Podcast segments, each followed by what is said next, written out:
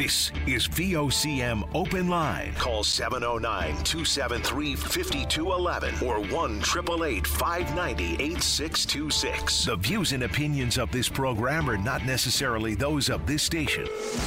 The biggest conversation in Newfoundland and Labrador starts now. Here's VOCM Open Line host Patty Daly. Well, all right, and good morning to you. Thank you very much for tuning into the program. It's Thursday, February the 1st. This is Open Line. I'm your host, Patty Daly, and David Williams. He's producing the program. You'll be speaking with David when you pick up the phone and give us a shout to get in the queue and on the air. If you're in the St. John's metro region, the number to dial 709 273 5211. Elsewhere, it's toll free long distance 1 888 590 VOCM, which is 86. 26. So for hockey fans, nothing on the tube insofar as NHL hockey goes. They're on their All Star break. I don't know if you tune into the All Star games in any of the major sports.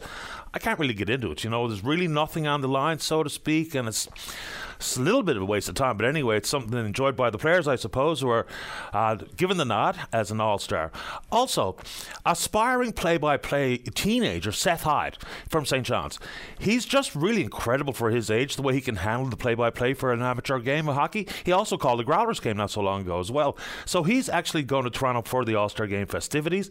He's been a part of the youth advisory group advising the NHL about marketing to younger uh, fans around the world. So Seth Hyde on his way to enjoy the All Star game. Congratulations to you. He's a he's a lovely young fellow, as a matter of fact. All right, before we get to another couple of notes, sticking with the ice.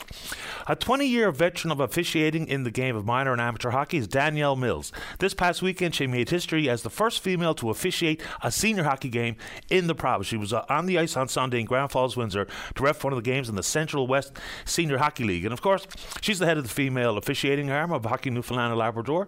You know, she said, well, the pace kind of caught her off guard a little bit. Of course, it's probably the fastest brand of amateur hockey in the province. But once you get out there and you get into a groove, it's all good. So congratulations to Danielle Mills, first female to officiate a senior hockey game.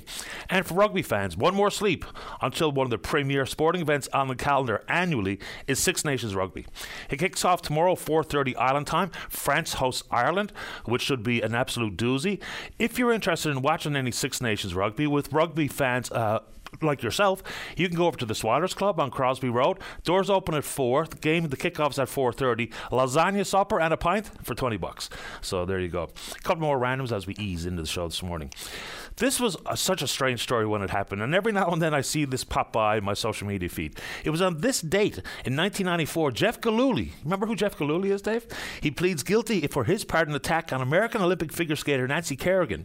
The plea bargain, he confessed to racketeering in exchange for testimony implicating his ex-wife Tonya Harding. That was such a strange story. And on this date, 1997, future Hall of Famer uh, defenseman uh, Ray Bourque scored a goal, had an assist to become the Boston Bruins' all-time leading scorer with 1,341 points points in his 18 year career. He remains the all time leading scorer for the Boston Bruins to this day. Might get caught by Marchand, though. He's yeah, creeping up on him. This and Dave Williams, big football fan. It was on this date in 2004. The infamous wardrobe malfunction which of course rocked the broadcast world. So Janet Jackson's breast was exposed during the halftime show of the Super Bowl, uh, resulting in U.S. broadcasters adopting a stronger adherence to FCC censorship guidelines. Of course, carefully staged between herself and Justin Timberlake, but that was a weird one. All right, so today marks the day where the RNC will expand their geographical jurisdiction. I had it right here, somewhere right in front of me. Okay, it's a big one. So, as of today, and of course, it's going to continue to grow phase by phase throughout this calendar year, effective today, the RNC will be taking over the policing of Massey Drive and Mount Moriah. There have been officers added to the force. If you would speak to an RNC constable, they'll tell you that the ranks are stretched pretty thin.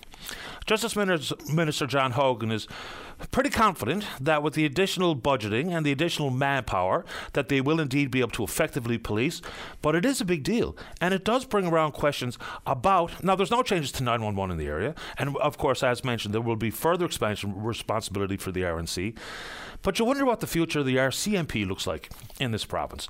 I'm not going to suggest that the RCMP is going by the wayside, but they've had huge vacancies, and now, consequently, the requirement for the RNC to pick up some of their slack. I don't know if it's a coincidence or not, but it was on this date February the 1st of 1920 that the Royal Canadian Mounted Police began. So the Royal Northwest Mounted Police became the RCMP with the absorption of the Dominion Police. So coincidentally, right, the RNC replacing some RCMP jurisdiction, the RCMP began policing in Canada on this date in 1920. So, interesting coincidence. All right, and I see there's also going to be a vigil held for the two young ladies who were killed in a tragic highway collision just east of Arnold's Cove last week.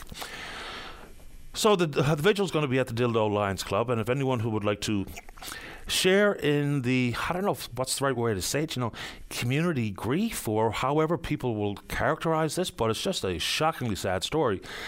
And there's still some confusion on top of the grief and the anger. So the suspect, uh, well, the 71 year old man who struck that car and eventually both ladies are dead. There's, he's suspected of being impaired. So there's been blood samples taken, but it's going to be maybe a couple of months before we even find out what happened here. Because the sample has been sent to a lab up along, and apparently the turnaround time is like two months. So tomorrow, Friday, in Dildo at the Lions Club, uh, the vigil will be held. You're encouraged to bring a flower for the families involved, and our deepest condolences. That's just absolutely terrible story, and maybe potentially, possibly getting worse when we hear the results of that laboratory work. Okay, let's keep rolling. You heard this in the news, and this has been a conversation happens repeatedly, especially in my email. It's about the new National Dental Care Program. So, as of today, seniors aged 72 and older are eligible to register. Okay, there's been some 400,000 seniors who have already registered for the National Dental Care Plan, and of course, it's means tested based on income. If you have a net family income of $90,000 or less, you're eligible. And there's a pretty expansive range of coverage available in this program. If your net family income in the household is $70,000 or less, there will be no copay. But here's the problem. So, inside $13 billion, to uh, you know anticipated to help or serve some 9 million Canadians who are uninsured by 2025 the problem is clear. And this is kind of part and parcel with how governments operate sometimes. It's fine to have all of these programs available. And certainly your dental care is a big part of your overall health. But at this moment in time, there is no ability for dentists, hygienists, or denturists to register for the program. They have no idea how the billing process is going to work. They have no idea how much they're going to be paid for their services. So it's fine to say you now can register, uh, ma'am or sir, as the 72 year 72 years of age or older, but there's no dentist or hygienists or denturists that are actually involved in the plan as of yet. Now, we're told by Federal Health Minister Mark Collins that imminently they'll be given that information, but it's supposed to start in March. so that's pretty soon. It's February, so it's fine to have the program and the portals available. And by May, it'll be open for those 65 years of age and older. But as of now, none of the dental care professionals are actually formally involved, nor do they know how it's going to work. And we've already heard complaints about the additional administrative work that will be assigned to this program. So it's fine for the feds to open up the portals, quite another to have an actual dental clinic to be able to go to for said coverage. Anyway, let's keep rolling. So, no surprise here, there's a new report coming from the Federal Housing Agency regarding rental rates and vacancy. Rental rates have soared. Vacancies have gotten even tighter. Both are all time records. So here we go. The vacancy rate for purpose built rentals apartments sat at 1.5% during the first two weeks of October. That's when they do their annual survey. The country has fallen so woefully behind on housing. And of course, you look at the reaction come from like the Canadian Mortgage and Housing Corporation. They're not surprised with the data at all. Nor are economic analysts working for all the big banks and mortgage lenders. So the path to the catch up, you know, again, government has put forward pots of money for these types of issues and to build more purpose built housing.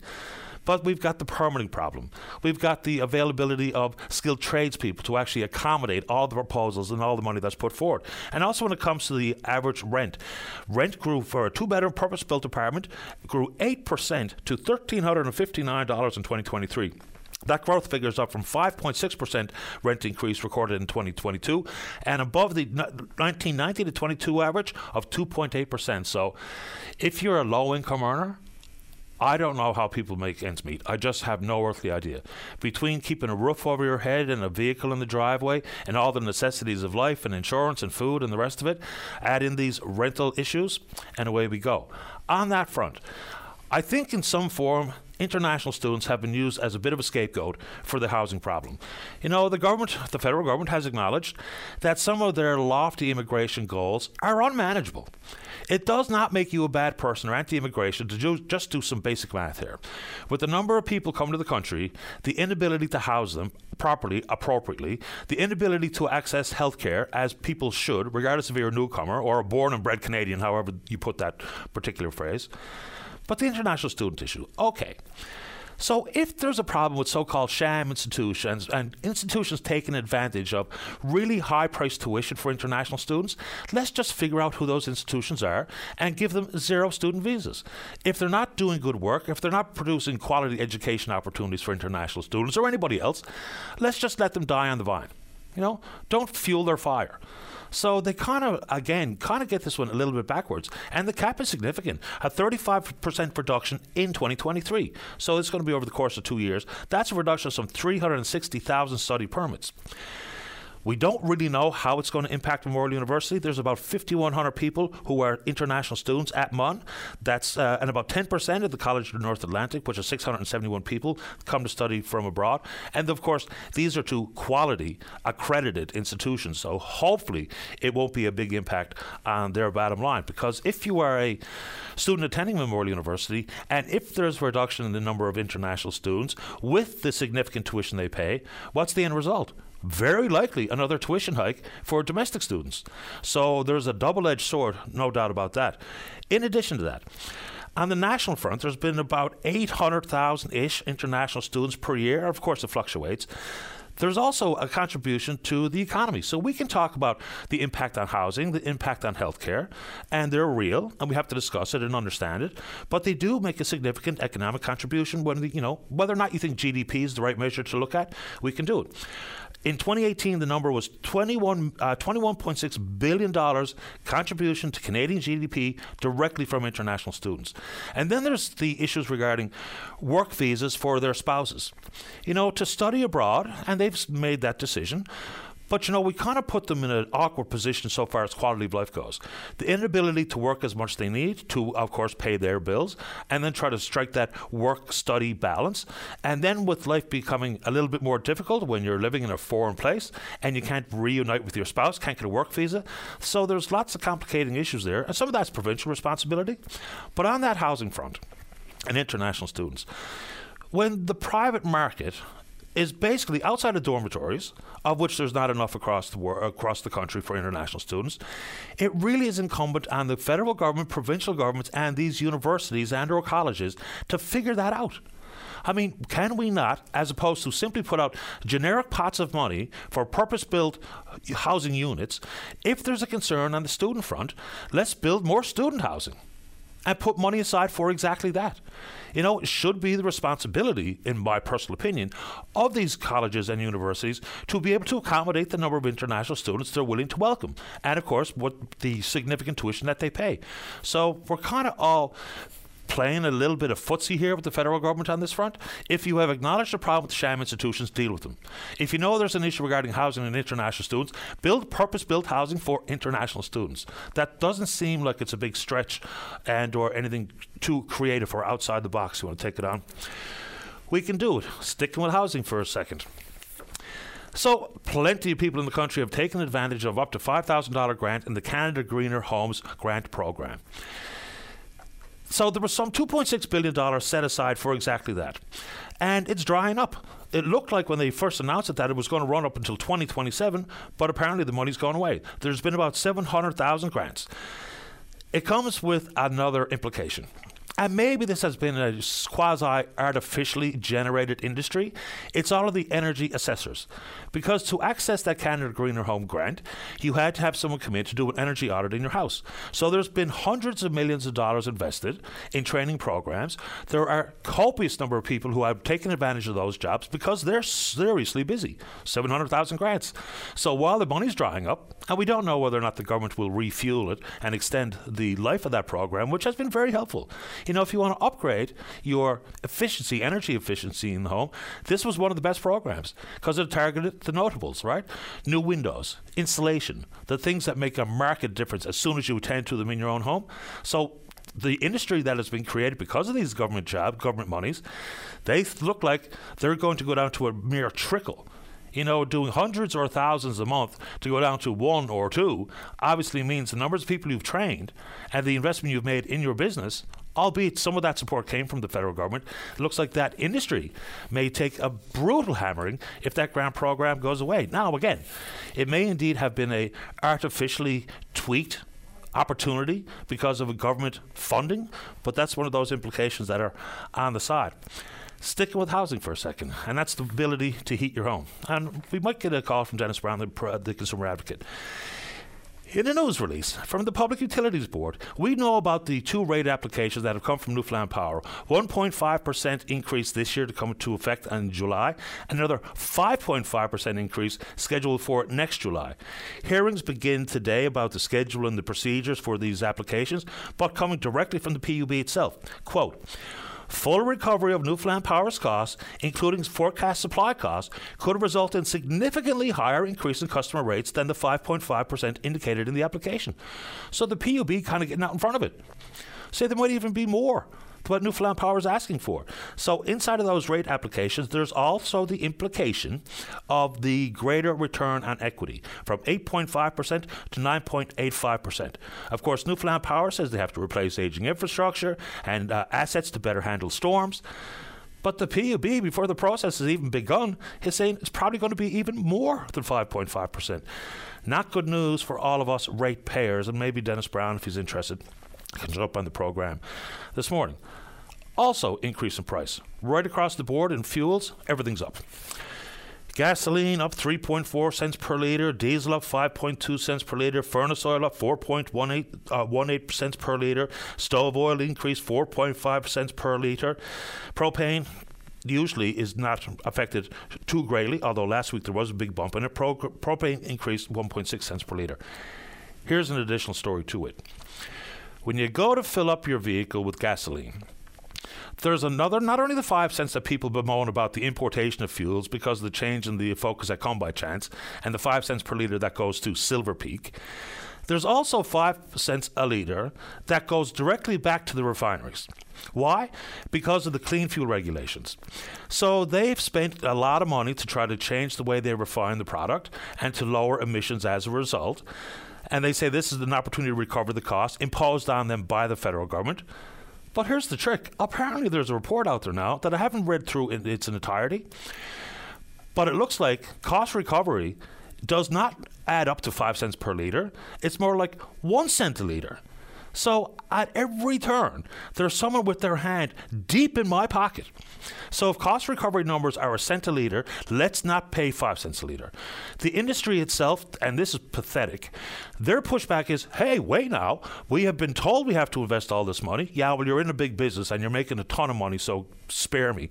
Then they say, well, if there's you know a reduction in cost recovery numbers, then we might see a, fu- a fuel insecurity problem. And the, I guess the taunt there is maybe we'll just see some of these suppliers, these gas stations, these gas companies pull up and move away. No, they're not. They're not going to do that. I mean, does that industry think we're all idiots? Because we're not. They're not going to walk away from supplying fuel. If the cost recovery is at a cent and you're making five off us, then, you know, these crocodile tears and these vacuous, empty threats or taunts that you're going to maybe have a full fuel insecurity issue, not so much. Anyway, how are we doing on the phone, Dave? There's a bunch of stuff I wanted to get to, but anyway, quickly. There's highly anticipated testimony coming at the foreign interference in elections uh, inquiry today. So the head of CSIS, David Vigneault, is set to appear in front of the inquiry this morning. 80% of the documents that have been supplied to the inquiry at this point are labeled top secret or higher. There was testimony yesterday by a former CSIS chief named Richard Fadden. He says the country should be more transparent about national security intelligence. Here's the quote Things are classified more than they need to be, he said.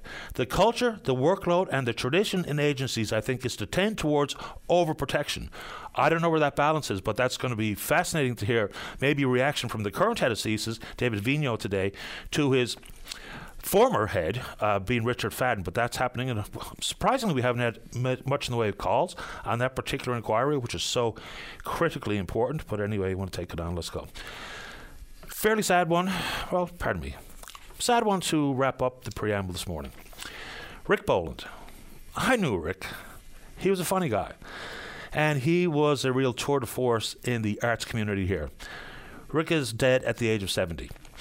So he was a big part of the uh, Newfoundland Travelling Theatre Company and the Mummers Troupe Collective. He was a co-founder of the Rising Tide Theatre in Trinity. Really well known for some uh, uh, some important bodies of work that he was involved with. The Adventure of Faustus Bidgood, which amazing stuff. Hatching, Matching, and Dispatching, of course, along with Mary Walsh. Uh, he made appearances at the Republic of Doyle and otherwise. Where I really thought Rick sparkled, though, was his work with the Rising Tide Revue. So, to skewer politicians and other notable members of society, Rick was a real master at it. And of course, he was a strategist, worked a long time with the NDP here across the province. So, Rick Boland, dead at the age of 70, we're hearing Lots of commentary coming from his friends and colleagues in the arts and the theatre world. And if they'd like to reminisce about Rick and tell us uh, some personal stories, look back at the life and achievements of Rick Boland on the programme, we're happy to do that as well. We're on Twitter. We're at VOCM Open Line. Follow us there. Email address is openline at VOCM.com. When we come back, let's have a great show. That means you're in the queue to talk about whatever's on your mind. Don't go away. Welcome back to the show. Let us go. Line number one. Good morning, Ernest. You're on the air. Hello, Patty. How's it going? Doing okay. How about you? Not bad, not bad. Uh, probably better than the town of Stephenville is doing lately, it seems. Um, the reason I'm calling actually is because over the last uh, month or so, uh, the council has seen its number reduced by three. So three of the councillors have uh, resigned within this month. Um, the town has lost several chief uh, administrative officers. I believe they're looking for their fourth one now. Um, and I think that this is uh, a sign that there is a, co- a, lack of confidence in the leadership of the town of Stephenville. And I think that it might be time to start talking about having an all around, just general municipal election for the town. Because, you know, losing that many councillors within a short amount of time is a, quite unusual and does raise a few questions. Such as?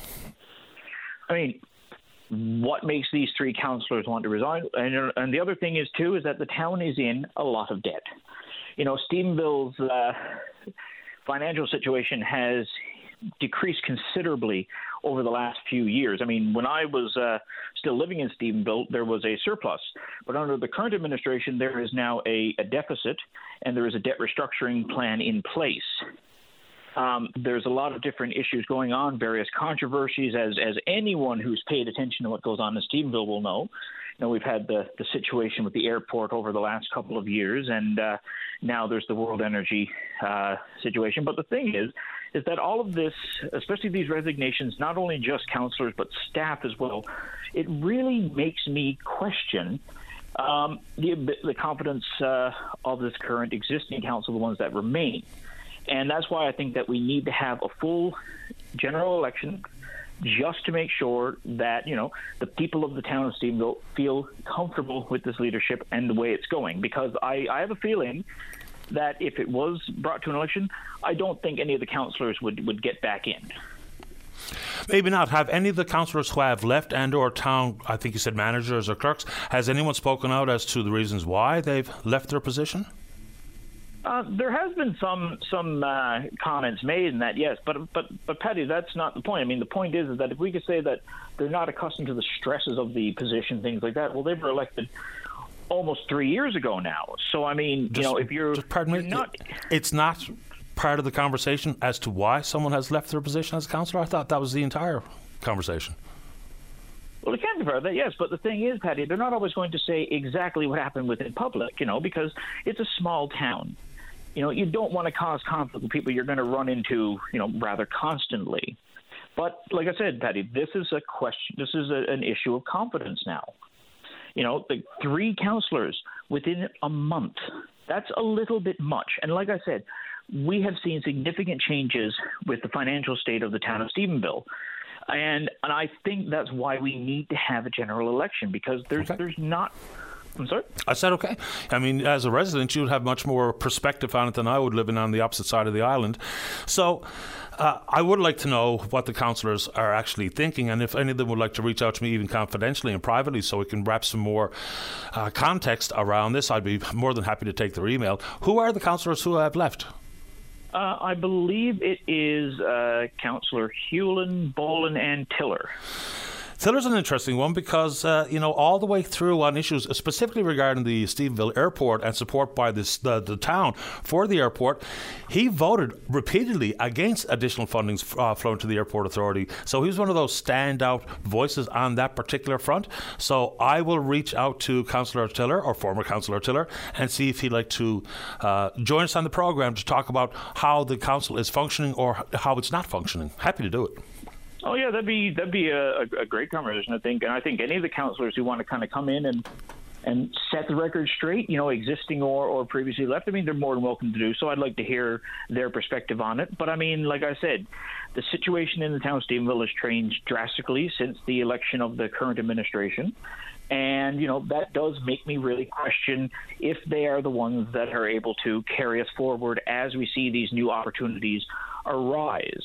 And I mean, you know, like like property, um, like the assessments have gone up, so people are paying a little bit more in, in terms of their taxes and that. Um, we've had numerous infrastructure issues. Um, for the for a while, we were actually getting water from the town of Kippens because the water system had not been maintained so much that there were so many leaks going on throughout the community. Um, and only only at the last minute when it was too much to ignore, then we started, you know, fixing the problems. And and I I think that um, that's it's not it's not good, Patty. And and things like this need to be addressed. And I, I don't know if the current administration has the ability. I mean, they're kind of focused on one particular issue within the town, and they seem to devote more of their energy towards that, despite the other opportunities that are coming in into the town. Um, we've also seen a little bit more spending by um, the existing mayor than I, as a as a as a well, now I live in St. John's, going to school, mind you, but as as a, as a resident, former resident of Stephenville, I'm I'm not so comfortable with that. You know, uh, we've been trying to do like town twinning projects uh, with uh, some city in France. Uh, we've been, you know, the mayor's got went over to Germany for this uh, some kind of conference with um, involving hydrogen energy, and I mean, they were promising all these benefits and returns for this, but the thing is, I haven't seen anyone from Toulouse or uh, Avignon or anywhere else in France come by for a visit, as well as anyone from uh, from Berlin or Munich. So I mean, but there has been I, though. I, kind of, I mean, some of the biggest businesses and business leaders from those two countries were part of that huge contingent that made their way to Stephenville, whatever, whatever that was last year. I mean, there were some huge businesses represented, and it was all about uh, hydrogen and some critical mineral interest in that. Have and so what, and so have it. Uh, so the, some of those people have absolutely been here. Yeah, no, no, no, no, no. I'm not saying that, but I'm just saying in terms of say tourism, town branding, things like that. It hasn't really been that effective, Patty. And and the other thing is, the mayor is, you know, as much as with all due respect to the mayor, of course, he's just a municipal mayor, you know, from from Stephenville. You know, I don't really see what impact he has going all the way over to to Europe and representing us as, as part of this. I, I think it's a bit of a uh, a bit of an expense that we don't need, especially considering the town's finances. That's that's the thing. I mean, and that's what we have provincial and federal governments for. You know, they they represent us on the on the larger stage. Yeah, I mean, the town did sign an MOU with Germany, and I guess that's some with one foot, two feet under the covers with World Energy GH2. And of course, the big issue on top of that tr- uh, trip to Germany was the fact that he and I'm not sure who else flew home on John Risley's jet, which got a lot of traction. Uh, anything else quickly, Ernest, before I take one more call this morning, sir? Uh, no, no. I just wanted to get that uh, point out, and that, and uh, the point about uh, him flying home with uh, with uh, the CEO of uh, World Energy, I think that's also something that's a bit questionable, and maybe we need to start kind of reviewing uh, the way municipal officials can act in this in this province because uh, I think that's that's something that was a little too uncomfortable for me to uh, to take. But thank you very much, Patty, uh, for taking my call. I appreciate your time. Take care. Thank you. Bye, Ernest. All right, uh, another one before we get to a break. Uh, let's go to line number two. Good morning, Kim Churchill. You're on the air. Hi, Patty. How are you doing this morning? I'm doing okay. How about you? Good. Uh, I just want to call, of course, and um, thank everybody who helped out with my campaign and uh, and supported me. Um, I had a tremendous uh, amount of people that uh, were right alongside me, helping out um, throughout this past month and beyond. And uh, I had a, a great group of volunteers that I got to give a huge shout out to because, of course, you know, January is not the most uh, prettiest and hottest time to be going out door to door and uh, putting signs out, of course. But uh, you know, they braved some pretty uh, harsh elements and still um, trotted along and uh, and certainly was there every day, showing up and helping out. Um, and uh, I have to thank all the voters who who uh, put their trust in me and, and um, shared so many personal, incredible stories that um, I definitely cherish and uh, I will not forget. Um, a lot of these people I, I intend to actually still follow up with and, uh, and and connect with because it did it did change me a lot this past month. Um, the way that uh, I look at my community and my district is uh, is different now. And when you hear a lot of the struggles that you hear at the Doric, you can't help but be impacted by that. So um, I definitely thank them all as well, and of course the NDP for putting their trust in me and uh, and faith in that. Um, uh, I would be their candidate, and uh, and you know everything that uh, I've learned in this past month, I can't help them enough for um, their their patience and their guidance and their strength and their um, you know they're quite an inspiring group of people to work with day to day, and I feel so so honored that I had this opportunity. Can you say you learned things along the way, such as are, are we talking about campaigning and politics, or learning what in particular? Yeah, I mean, specifically, uh, this obviously was my first time um, campaigning, so it was a huge learning curve for me personally. Uh, it's not something I've ever um, looked into or, or you know, uh, had experience in. So what surprised you then? What surprised you? What surprised you about being a candidate? Oh my gosh, there is a lot of work. there is a lot of work that goes behind the scenes that people have no idea about. Um, yeah, the the, uh, the staff that was working with me literally were working from nine until ten every single day. Um, in fact, I saw very few breaks, and uh, and you know, as a candidate, even I didn't get to learn a whole lot about what you know was involved with what they were doing because um, you know, as a candidate, we're trying to focus on what our goal is, and uh, and that is, of course, getting out to as many people as we can talk to, and uh, and prepare for um, a lot of the discussions that we had as candidates, uh, with our panel discussions and debates. Um, and so we don't see a whole lot of uh, what's going on behind the scenes, but the amount of work that went into um, making the phone calls and uh, following up with people and um, you know preparing for the the areas of the communities in the district and breaking them down. And it was just incredible to see uh, yeah there's an awful lot that goes on behind the scenes that um, we're just not aware of and takes a, a tremendous amount of work and uh, diligence for sure when the general election comes, whenever that might be, this year, next year, are you going to give it another shot? Yeah, I'm thinking about it. I got to be honest. Um, I uh, I certainly, you know, as hard as it was this past month for me personally, it was very rewarding. Um, I found the experience to be um, fun as well. I mean, it, it certainly, like I said, uh, opened my eyes up um, to a great deal of what's happening, and um, and it really, you know, inspired me or, or motivated me more. I I already had this drive, internal drive to want to do something um, to help and uh, reach out and do more. But I, that's even stronger now than it was before because of all the stories and what was being told to me. So it certainly is something that I am definitely looking into. I appreciate your time. Congratulations on taking a run. It's not an easy decision to arrive at, and as you say, campaigning is harder than people think. It's a time-consuming and mentally exhausting exercise. I appreciate making time for the show this morning, Kim. You're always welcome. Thank you. And you know what? I really appreciate your time as well, Patty and uh, David and everyone at VOCM who has been just phenomenal over this past month in particular. You've always been a great supporter of us uh, as a family, but uh, for the campaign in particular, it was wonderful to have the support. Every week we were welcome to come on to the show and, uh, and discuss topics with you. So thank you very much for that as well. Pleasure. Stay in touch. Okay, you too. Take care. Bye-bye. Goodbye. And just for clarification, I, I, shouldn't be speaking for Kim, but she said always we've always supported her, her and her family. That's not a reference to the campaign. That's in reference to her son Carter and all the fights they've had with the government and with the uh, education department about the lack of uh, American Sign Language being afforded to her son Carter in the, in the classroom. I, I'm 100% sure that's what she was referring to there. Uh, let's take a break. When we come back, Linda's in the queue to talk about the National Dental Care Program. Talk away. Start your day off right. Get the latest updates on news, traffic, and weather conditions, plus interviews with today's newsmakers. Your go-to source before you get on the go. 5:30 to 9 a.m. weekdays. Your VOCM mornings. Welcome back to the show. Let's go to line number three. Linda, you're on the air. Hello. Hi there. Hi. I just want to talk about the dental, uh, the thing that they've got for the government to help the seniors. I think it's great, but I mean, in the in the, in the beginning, it was uh, 87 and older. That's right. And now it's 72 and older. Mm-hmm. Like, I work all my life. I'm 64. I my teeth, my bottom teeth are all rotten.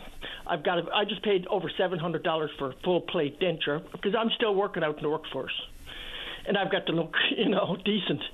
But there's nothing for anybody else, like anybody that don't have insurance, don't have like to work all your life, and the government just give. I mean, I, I I think it's great. I mean, I know because dental is a big part of your health as well, like your your, you know, your physical health. It can cause problems if your if your teeth are bad. And but they're not. There's nothing there for us lower folks. Like that can't afford insurance. Like they're only working minimum wage. Well, there is. It's coming for all eligible Canadians eventually. So the, here's the issue. So it's all about how much money you make, number one. And the application schedule, 87 and above, was December last year. 77 to 86 is uh, last month. 72 to 76 began today. 70 to 71 in March. 65 to 69 in May. Then they go on to uh, folks with a disabled tax credit, then children under 18. All remaining eligible Canadian residents starting in 2025. So uh, the I 9 million people. None of that. Yeah, that's coming. So you'll be in that category. So by the end Of this year, all 9 million, we're told, will, who are eligible will be able to avail of the program. Okay, because now my husband, I mean, he's 68. He had a stroke five years ago, so he's like he's disabled. He hasn't got one tooth left in the bottom of his thing, and he's on the disability tax credit. He's been since he's been had his stroke, but Uh, His window opens up in June. In June. Yep. Because he hasn't got one tooth left in the bottom of his mouth. Yeah, it's it's a major problem for a lot of folks, seniors or otherwise. So, any adult with a valid disability tax credit certificate, the portal opens for them this June. Oh, well, now that's good to hear. Now, where where would I get? Where would I find that? Like an application or whatever. Well, you can do it online. Uh, Okay. It's really. Do you use the the internet? I assume so. I do, Okay. yes, yes. So if you just go Canada Dental Care Program, the very first link will probably be the Government of Canada's website itself, so canada.ca. But I would just Google Canada Dental Care Program, and the first bunch will be all the information, eligibility requirements, application, uh, right there online.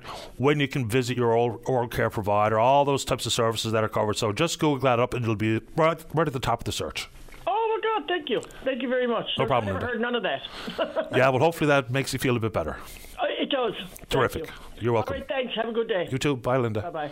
All right, let's keep rolling here. Before we get to the break, uh, line number four, Daryl Harding, you're on the air. How you doing, Patty? Okay, how about you? Not too bad, sir. I tried to get in yesterday, and you're you're very full. Uh, so uh, what I want to do today, first of all, I heard Kim, and God bless her heart. I want to uh, send out a huge congratulations team. Um, they increased their vote by four percent of the popular vote, which is which is a good result. And congratulations, of course, to Fred for for his team's uh, success and his success in their campaign. excuse me, they increased the popular vote by uh, what four,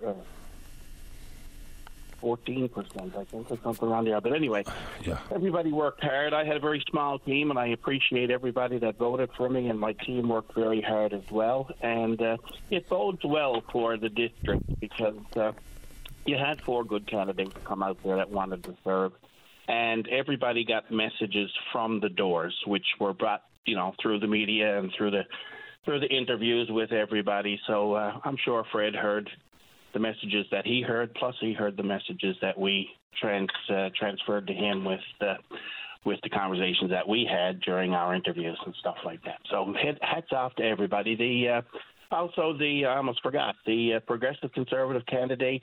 Uh, she had a, a, mountain to climb because uh, you know she was coming in behind uh, an MHA, David Brazil, who had support across party lines um, and was uh, you know he has big shoes to fill.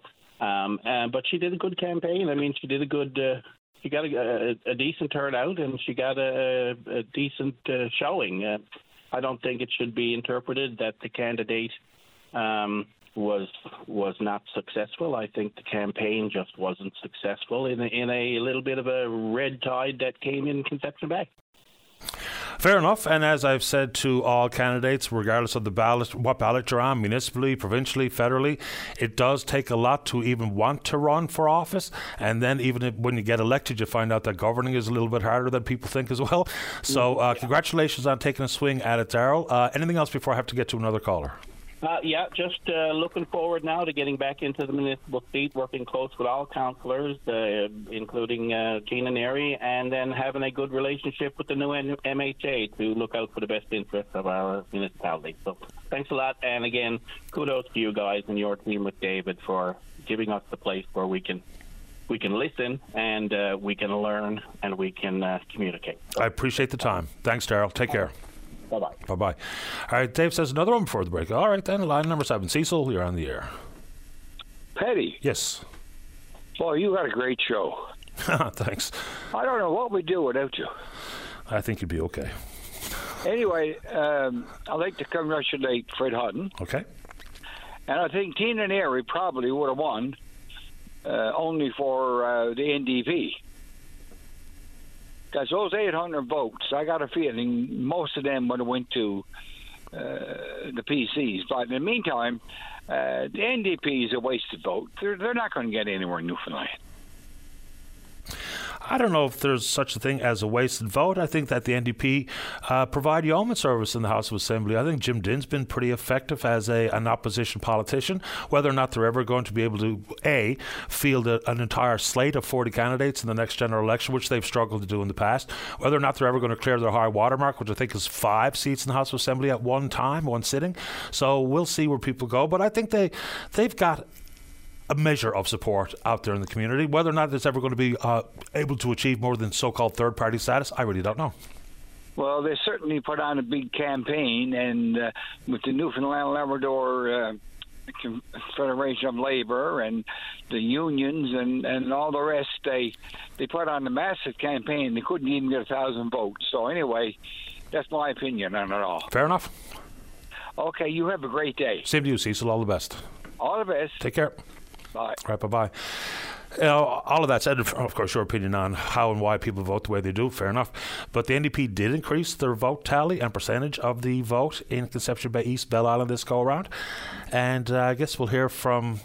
I don't know when there's going to be a, a by election call for the now vacant seat, but Derek Bragg has passed. That's uh, Fogo Cape Freels. You would imagine sooner than later, unless there's going to be a general. But after you get through a by election victory in a David Brazil or a Tory stronghold down at Conception Bay, East Bell Island, maybe, just maybe, they'll hang tight and just have another by election before we all go to the polls. Let's take a break. Do not go away. Welcome back to the show. Let's go to line number two. Kevin, you're on the air. Hello. Hi, Kevin. How are you? I'm doing okay, sir. How Uh, about you? My name is Patrick, and I'm phoning from 196 Buckmaster Circle. Oh, uh, the name is Kevin on my screen. Patrick, welcome to the show. So 196 Well, Buckmasters. I go by Patrick, right? Very well. You can go by Patrick. Good for me. Yes. Yeah. And uh, anyhow, uh, right, uh, the, the plough came down and it blocked me in the back of the tire, and I can't get it out. See, I'm 82 year old, right? Okay. And so you, You need know, someone to uh, come down with a plough and help you out. No, no, just uh, just make a scoop. That's on. Take the crust off, right? On the outer, the outer part. There's an. Someone just driving along, want to drop the plough and just, you know. Yeah, I get it. I know. You know what I mean? I don't. I don't uh, want nobody to clean everything out for me. You know. Just get the heavy stuff at the end for you.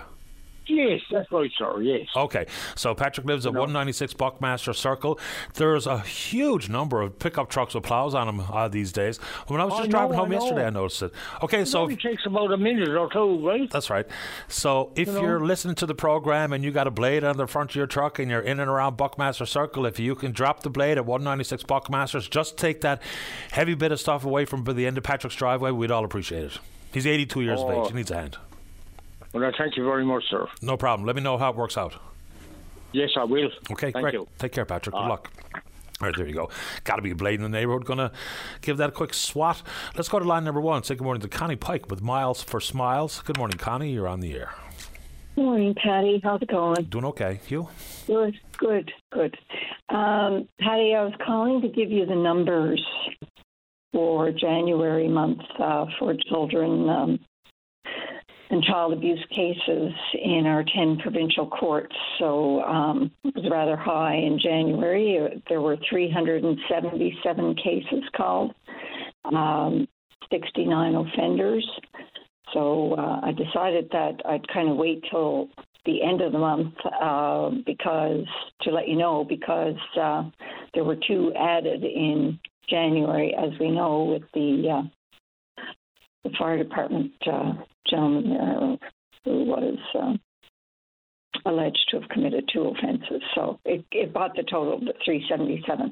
And Patty, the other thing I I really wanted to mention this morning, I don't know if anyone had an opportunity to uh, take in some of the hearings in Washington yesterday about the social media sites and how they're supposed to be protecting children, but they're not, of course. Um, you know, I started thinking there were over 70 parents in the room, by the way, who had lost children. And, it seems it could be directly linked to social media posts and uh, threats that were made to them, bullying, uh, daring them to kill themselves, telling them to kill themselves, so on.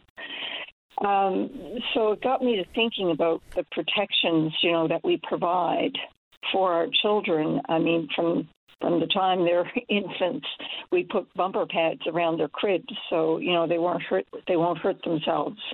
We have uh, been told by government the types of car seats we must have for our children. They have to meet certain specifications, and booster seats even. You know, children have to be a certain weight and so on.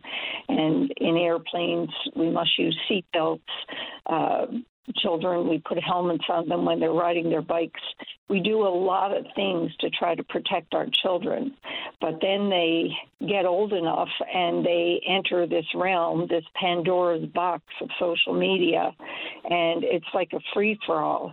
And, you know, if people think that, uh, children are doing this later in their teen years so they can make up their own minds and make their own decisions about it. That's not true because uh, just for instance, in terms of viewing pornography, uh, 80% of adolescents and young adults have viewed some sexually explicit material, and most of that is through social media. And uh, the average age of children viewing this is 12 years of age. So, you know, this is affecting very young children. And then when I heard Mark Zuckerberg say that to him there's no causal link between social media and mental health issues of children, I, I was ready to scream at the TV set. I mean, there's so much information and so many studies to the contrary. Uh, I, I don't know where he was coming from with that statement. Well, it's because it's demonstrably untrue. I mean, there's No. a direct causal link. They're even doing studies now, not talk about anecdotal evidence and what someone thinks or says. They're actually studying brain waves and brain patterns as it pertains to the amount of time you spend on social media. So, and you talk about protection. What's unfortunately being protected here are the tech giants. Which is yes. absolutely pathetic. They are crafting federal legislation to make them legally liable for sharing the harmful content to minors. And it's not just in the world of porn- pornography that you can get caught up in the swirl of digital abuse. We're talking about things like eating disorders, the unrealistic beauty standards that, you know, what you see, the vast majority of what you see isn't real anyway. Nobody lives those types of glamorous lives unless you're the Taylor Swifts of the world. So we just we're being bombarded with images that are just unmanageable, they're unrealistic. You talk about access for sexual predators to youth via digital means, and we've told those stories on this program, and we have to. They talk about the addictive features, the pheromone and the adrenaline rush when someone likes your post or your picture or something like that. So the protection unfortunately, is not good enough for those who are being impacted. But the protection for the tech companies is absolutely ludicrous. And everything that oh. Mark Zuckerberg says in defense of Facebook and the role they've played in disinformation and all the bullying that goes on is ridiculous. I just don't know how that man can sleep at night when he says things like that. I totally, totally agree. I mean, I used pornography as an example, one example, but you're right. There's a myriad of issues that get created, and uh, all these unrealistic expectations.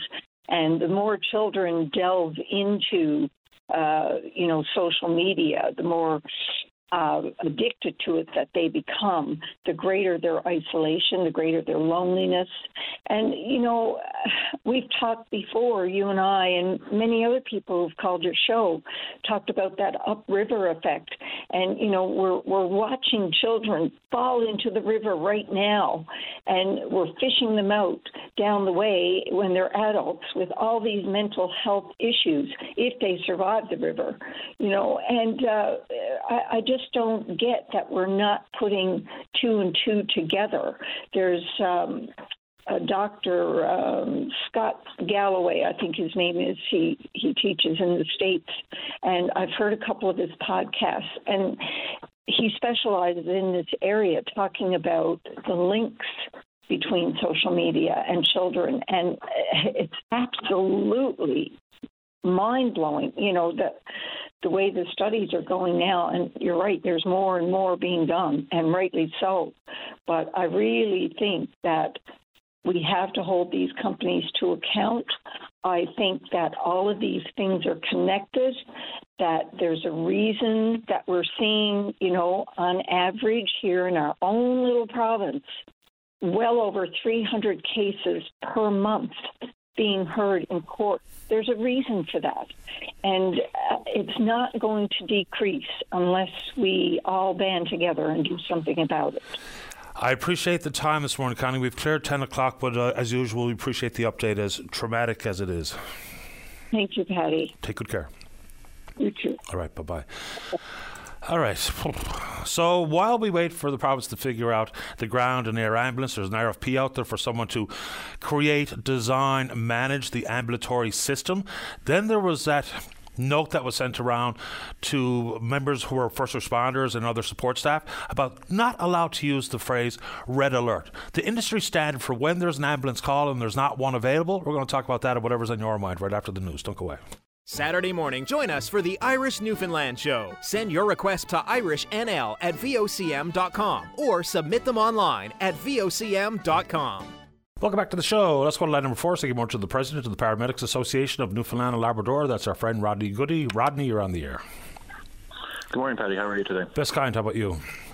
I'm optimistic, but still having uh, you know some frustrations and uh, concerns about uh, the progressive uh, nature of our uh, paramedic service here in our, in our province. Optimism based on what, Rodney?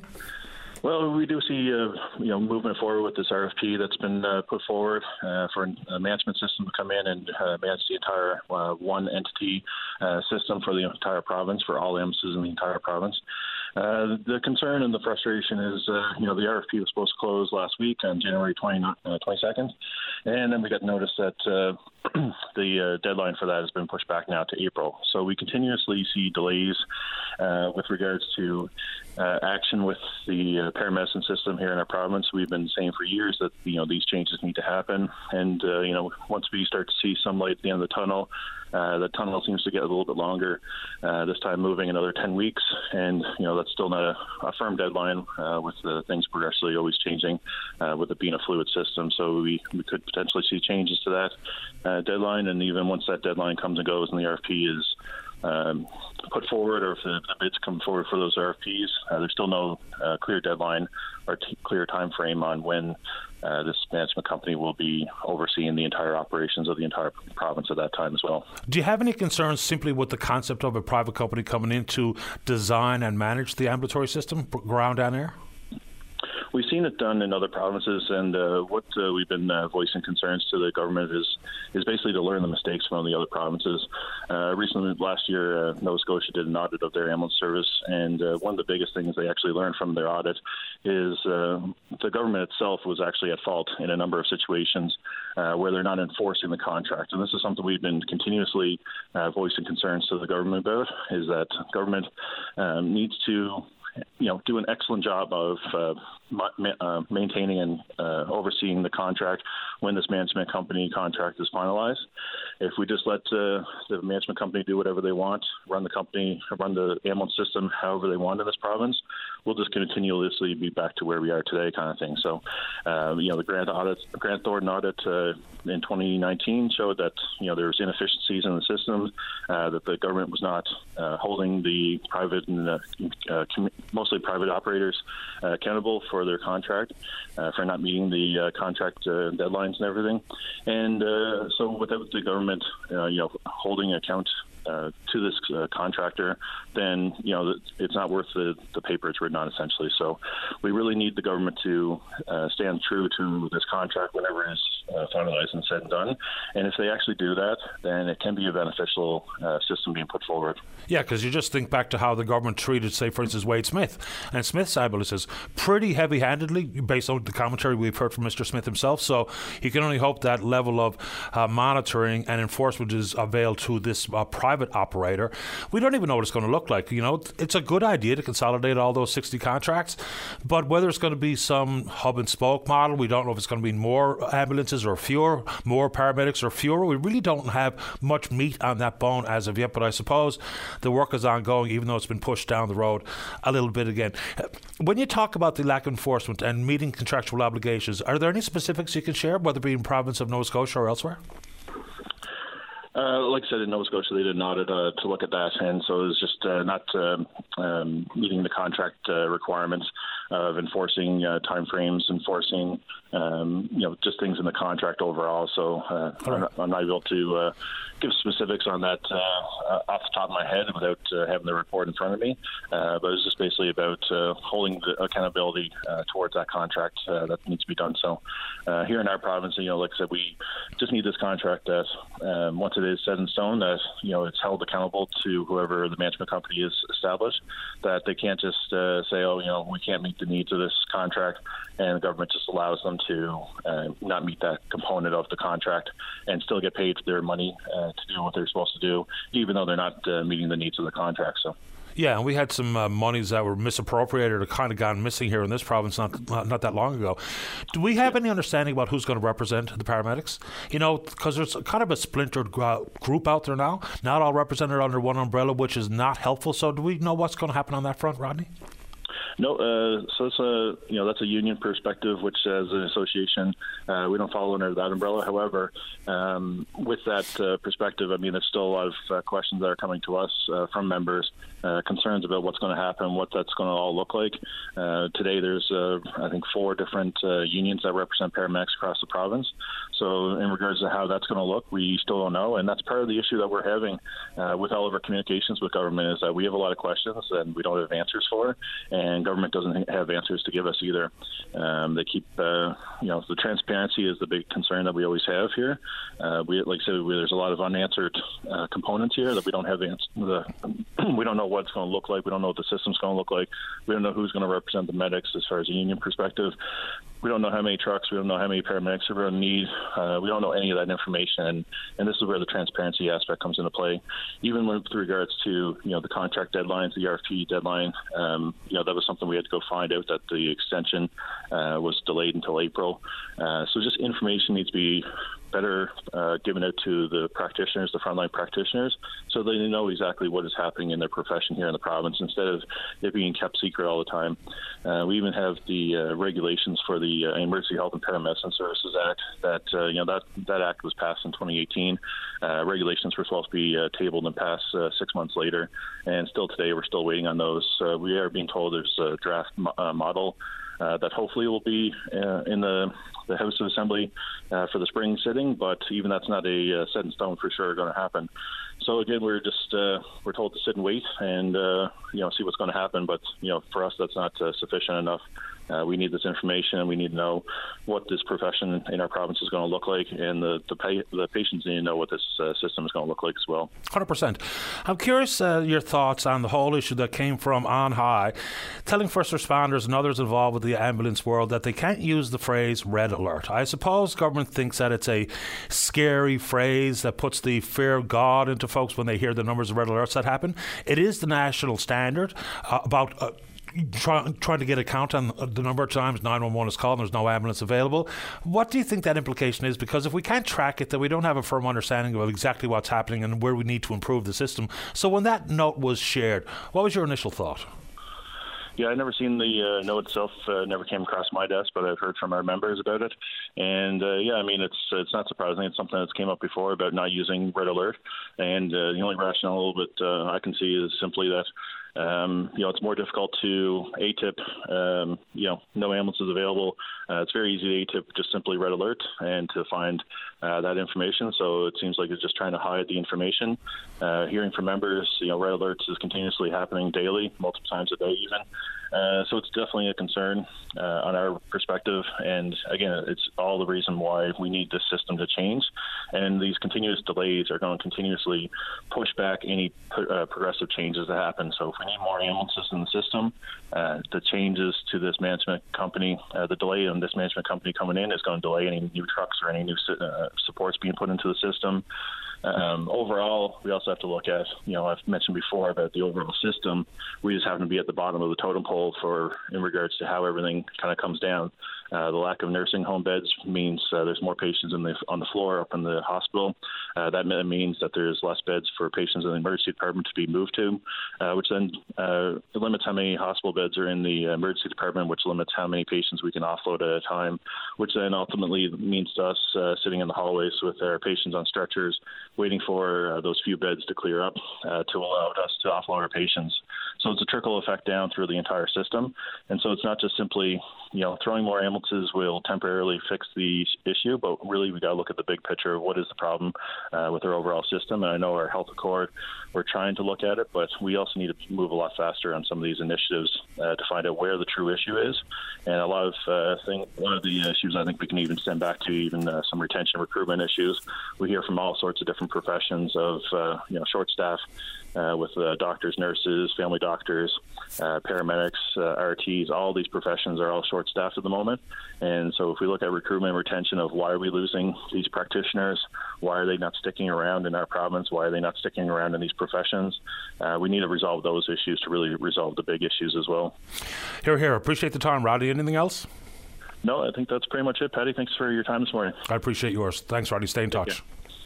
Okay, bye bye. Rodney Goody, President of the Paramedics Association. Okay, let's go ahead and take a break. When we come back, we're going to talk about the start of ice fishing season and also the issue regarding the federal government's cap or the 35% reduction in the number of international student visas that are going to be allotted over the next couple of years. We're going to speak with the uh, Canadian Federation of Students International Student Rep, the Shireen Merchant, after this. Don't go away. Welcome back to the show. Let's go to line number three. Say good morning to the International Student Rep of the Canadian Federation of Students NL. That's Shireen Merchant. Good morning, Shireen. You're on the air. Good morning. Welcome to the show. Thank you. So there's a lot to this conversation regarding the federal government. Uh, in my opinion, using international students as a bit of a scapegoat for their own shortcomings on the housing file. When you heard the cap was being imposed, let's talk about your initial thoughts. What you think the ramifications might be. I completely agree with you. That's how at the moment all the international students feel. And when I heard about this, I was extremely disappointed that we pay our taxes. We do everything that we're supposed to do. Uh, we're we're trying to be good residents, and everything is done properly on our behalf. But when it comes to government paying their dues, uh, I think they they just take a step back. And international students are definitely scapegoats for any crisis that they are trying to cover at the moment. There's, you know, if they're trying to include housing issues and also these so called sham institutions, for my money, you start with shutting down student visas for any of those institutions that are not providing a high caliber of education, are not providing a meaningful diploma, because if that becomes the case, they go by the wayside as opposed to starting at the other end of the spectrum, which, which is the student themselves.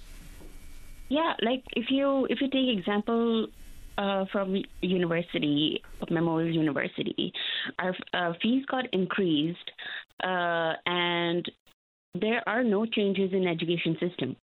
I don't see there is an update. Uh, things are getting better.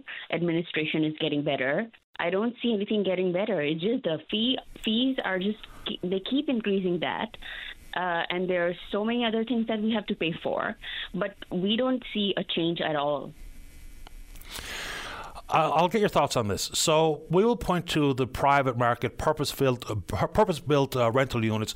In large part, there's been some big investors and hedge funds have come to the country. They've gobbled up a lot of housing and turned it into student rental market, which has been hugely problematic, not only for international students but for the renting public at large. My thoughts would be, if we're going to have these universities and colleges get students for internationally with the high tuition that they pay, maybe just maybe it should be the responsibility of the university and or the college to take care of student housing, whether it be on campus or off. But that should be more their responsibility than the private market trying to accommodate something that's a moving target. What do you think? Yeah, I I, I would kind of agree with it, but also there are a lot of students who cannot afford uh, student housing. It might become sometimes very expensive, and if you see a lot of university have additional uh, cost added to student housing, like you have to have a meal added to that, and a lot of people prefer cooking themselves or having you know a separate meal uh, which is not provided at university. So I feel like those additional fees sometimes students are not able to pay that, so they choose to live off campus.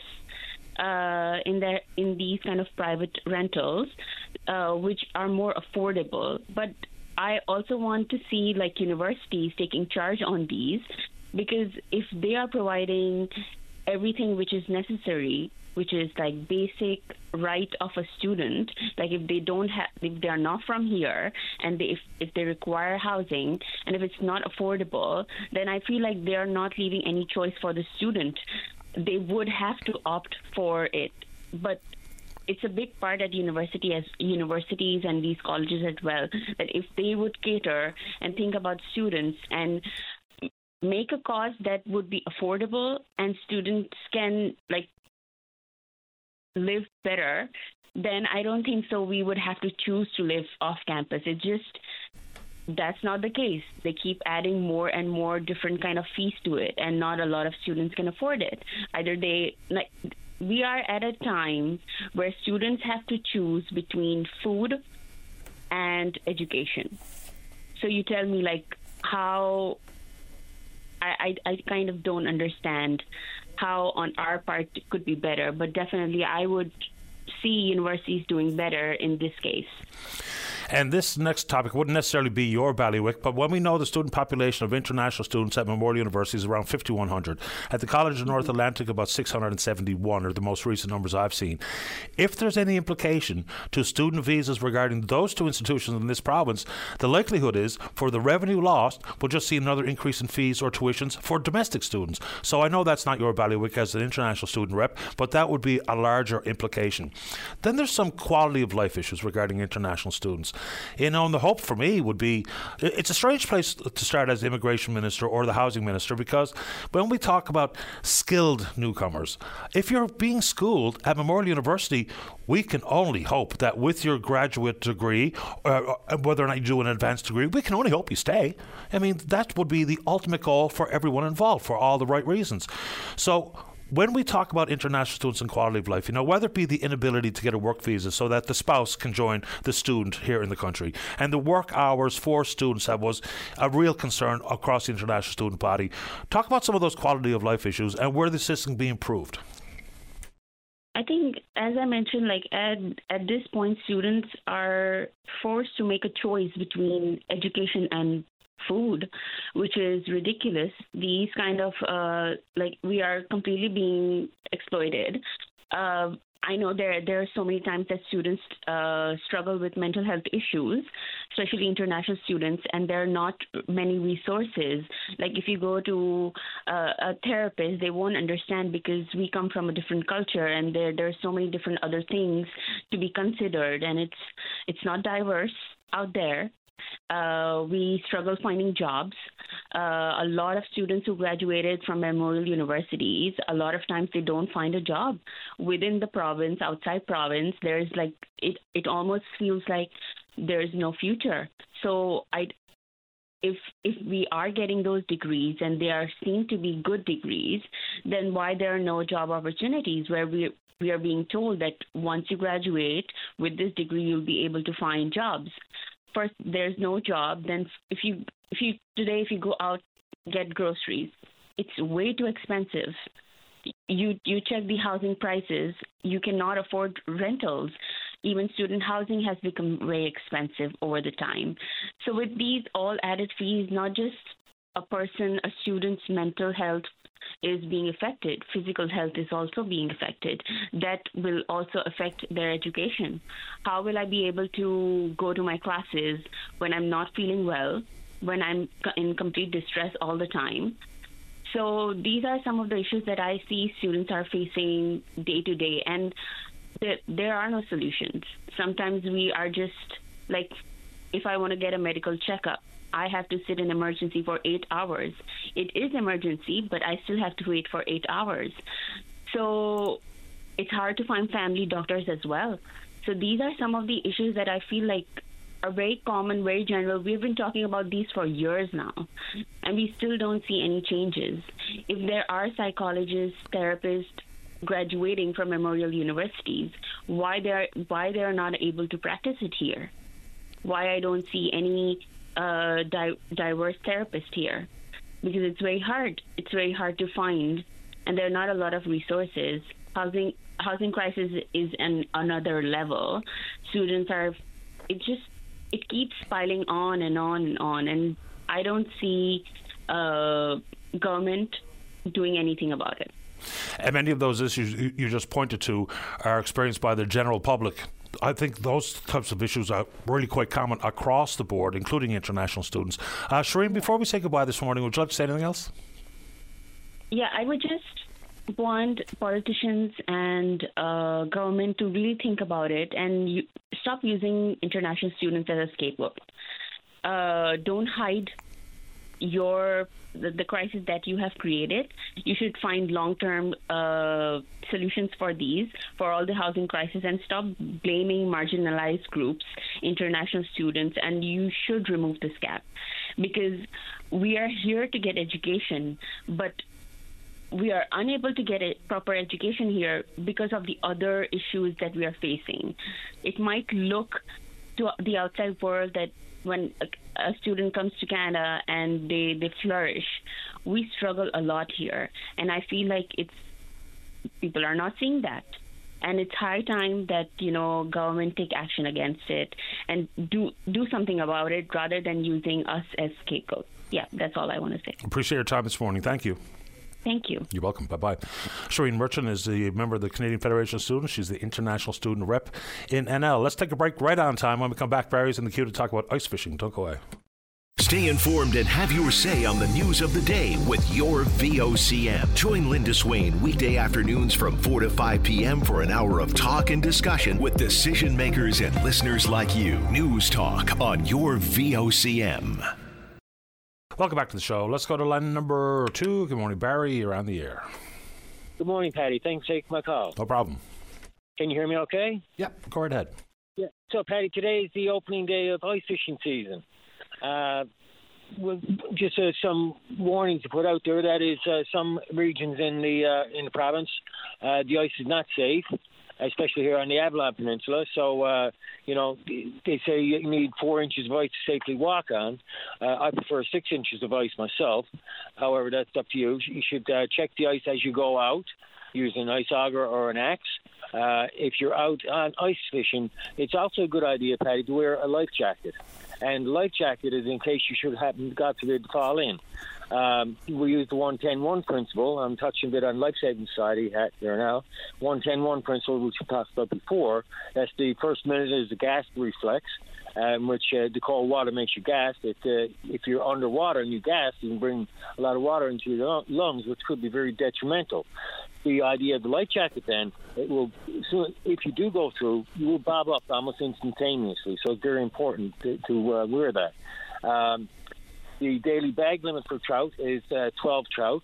Uh, per person per day. Just before we move on to some of the rules, you know, even in the world of checking the ice, it's always a wise idea. There's a couple of other, factors people should consider. If the ice is anything but white or blue, don't go on it because it's just not safe. If it's grey or any other darkish colour, it's very likely not safe. There's also plenty of concerns that people should know better about uh, setting up your ice fishing hole or your shack or even going for a skate on the pond if you're anywhere close to a tributary or an inlet or a river or something like that because generally the ice is quite soft in those areas. So avoid those. Put a couple of those ice picks, which are extremely helpful if you're trying to get out of the pond after you've fallen through the ice. You know, elbows up, kick your feet, use the ice picks, haul yourself out. Maybe try not to do things like this alone, which is also potentially a risky situation.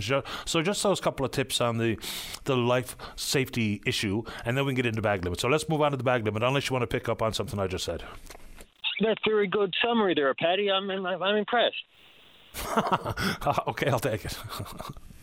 uh, Paddy, yes, the uh, the bag limit is 12 trout per person per day, but that varies in different regions in the province. So it's up to each angler to uh, know what the limits are. Uh, for conservation wise, it's okay to catch your limit, Paddy, but it's also better though to limit your catch as usual, I mean, we talk about these types of bag limits or uh, total number of, say, for instance, seabirds you're allowed to take. People just end up throwing them away the next season because they're still occupying the bottom of their freezer. They're all burnt up and they're of no value to anybody. So, yeah, take what you're going to actually eat or take what you're actually going to share. And you're right, the, the bag limit is different in different parts of the province. Certainly in Labrador, uh, lake trout is, I believe, only three you're allowed. So be careful to know what, what the angler's guide says because your ignorance is no defense.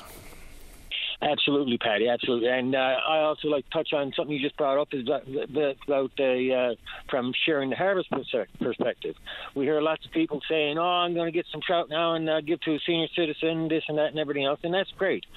Uh, I'd like to announce a contest. I don't know what the prize is going to be. The prize will be about fifty dollars, uh, in which I'm offering two anglers to who go ice fishing to share uh, their harvest with the with a senior citizen, not the food bank, with a senior citizen and send me a picture of it. If you don't want it on Facebook, that's fine. I won't put it on Facebook.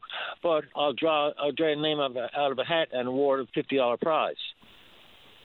Sounds good. Uh, because the more the people are willing to share, because let's be realistic, if it's something you really enjoy doing, whether it be going for seabirds or going ice fishing, you're probably going to do it a significant number of times this year. It's very likely you're not going to eat every single morsel that you pull out of the pond or the lake. So consider to share with a senior or put it in as part of sharing the harvest. An awesome idea. Thank you very much, Paddy. And uh, in conclusion, I'd like to say that uh, you know make sure that you have a safe and successful season. Uh, make sure that you don't take any any any unnecessary uh, risk. If put it in a nutshell, if you're not safe, if there's any doubt, don't go out. Make every trip a safe return trip. Appreciate the time, Barry. Thanks a lot. Thank you very much, Paddy, and it's always been a pleasure. It's my pleasure, sir. Stay in touch. Thank right, you. There we go. Ice fishing season. Good laugh. Okay, let's move on. So now we're going to talk about the 2024 red tape report card grades for this province and right across the country with our guest on line number one. Good morning, Stephen. You're on the air. Hi. Good morning, Paddy. Good morning to you. Welcome to the show. So, the CFIB, of course, does a lot of surveying of their members on a variety of fronts, but this issue regarding red tape and municipal renovation permitting, we have a pretty failing grade. Newfoundland and Labrador gets an overall grade of F help us break it down. Yeah, uh, the report was recently released, and I agree the CFIB do release some interesting reports and data. Um, I urge your listeners to go to their website. There's a, a wealth of information there. This recent report came out in January of 2024. Uh, not to pick on the municipality here in St. John's too much, uh, it, it seems like the nation is failing um, a, a, number of uh, stakeholders, whether you want to suggest the rental market or small contractors, developers who are in the queue to get these types of permits.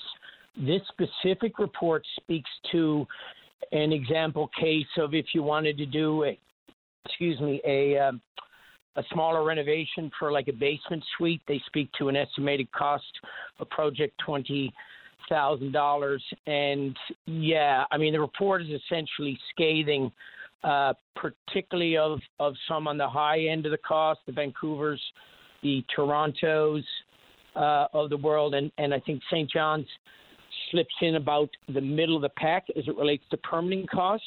But my specific comment, Paddy, regarding this comes from my vantage point. Uh, I, I have been in the past uh, a smaller time developer, builder, renovator, uh, predominantly in downtown St. John's. And what I can speak to specifically is the information exchange with city staff in the planning and uh, development uh, departments and building departments, and what I would loosely classify as almost obstructionist type behavior, uh, trying to get people to call you back or simply responding to basic emails is a very tedious and arduous task. Uh, a, a, friend of mine uh, uh in the uh, the larger, what you might say, building development business, famously said to me, after I did a project with him a number of years ago, he said, "If I had a small piece of land in downtown St. John's or the general area, uh, you know, that was ripe for development, and someone gave it to me, I give it back to them. It, it, it's just been such a, um, a, a challenging time, and, and like I said, the various stakeholders, the rental market, the small business guys who uh, are, are trying to proceed in this fashion it, has been a uh, it's been an uphill battle, that's for sure. You know, because when government talks about this, now I think the city of St. John's, we had Ron Ellsworth on the show some while ago talking about exactly this because it is a problem. By the time you identify a piece of land or a piece of property or a house, you want to knock it down or renovate. By the time you do that, go through engineering design, put uh, shovels in the ground, it takes so long and the carry costs are extraordinary. So people are loath to do exactly what we're talking about. What I find a little bit confusing sometimes about these reports is just how supposed to digest the scores from other provinces. For instance, there's three components that make up the 100%. So it's regulatory accountability, regulatory burden, and political priority, which is really where we have to focus when we talk about permitting time uh, timelines. But like for instance, in the province of Alberta, on the regulatory issue, an A minus, on the regulatory burden, an A, and the political priority, an A. But what are they doing differently? Is it simply about uh, fast tracking uh, permit applications, or that's where you know I think the CFIB will probably try to get someone on so they can describe best practices and compare and contrast Newfoundland and Labrador because in the Alberta scores for A's across the board for the same three categories were FFD. So what are we doing, and what are they doing better elsewhere? That's where the the reports get a little bit jumbled for me. Agreed, and and that will be interesting, perhaps, to hear from someone at CFIB uh, re- regarding some of the contextual uh, questions or or recommendations. There is a recommendation section. Um, I, I, I don't suggest that maybe all municipalities need to uh, latch their caboose uh, onto that, but but but specifically in St. John's, uh, uh, and I and I do commend Councillor Ellsworth. He now carries the housing file, uh, the finance file, the affordable housing file as well. Um, and and Councillor Ellsworth is able to be engaged. He's open to discussion, and he does have, I believe, some background in housing and development. Uh, and I have met with him in the past, and and I commend him for trying to make a change.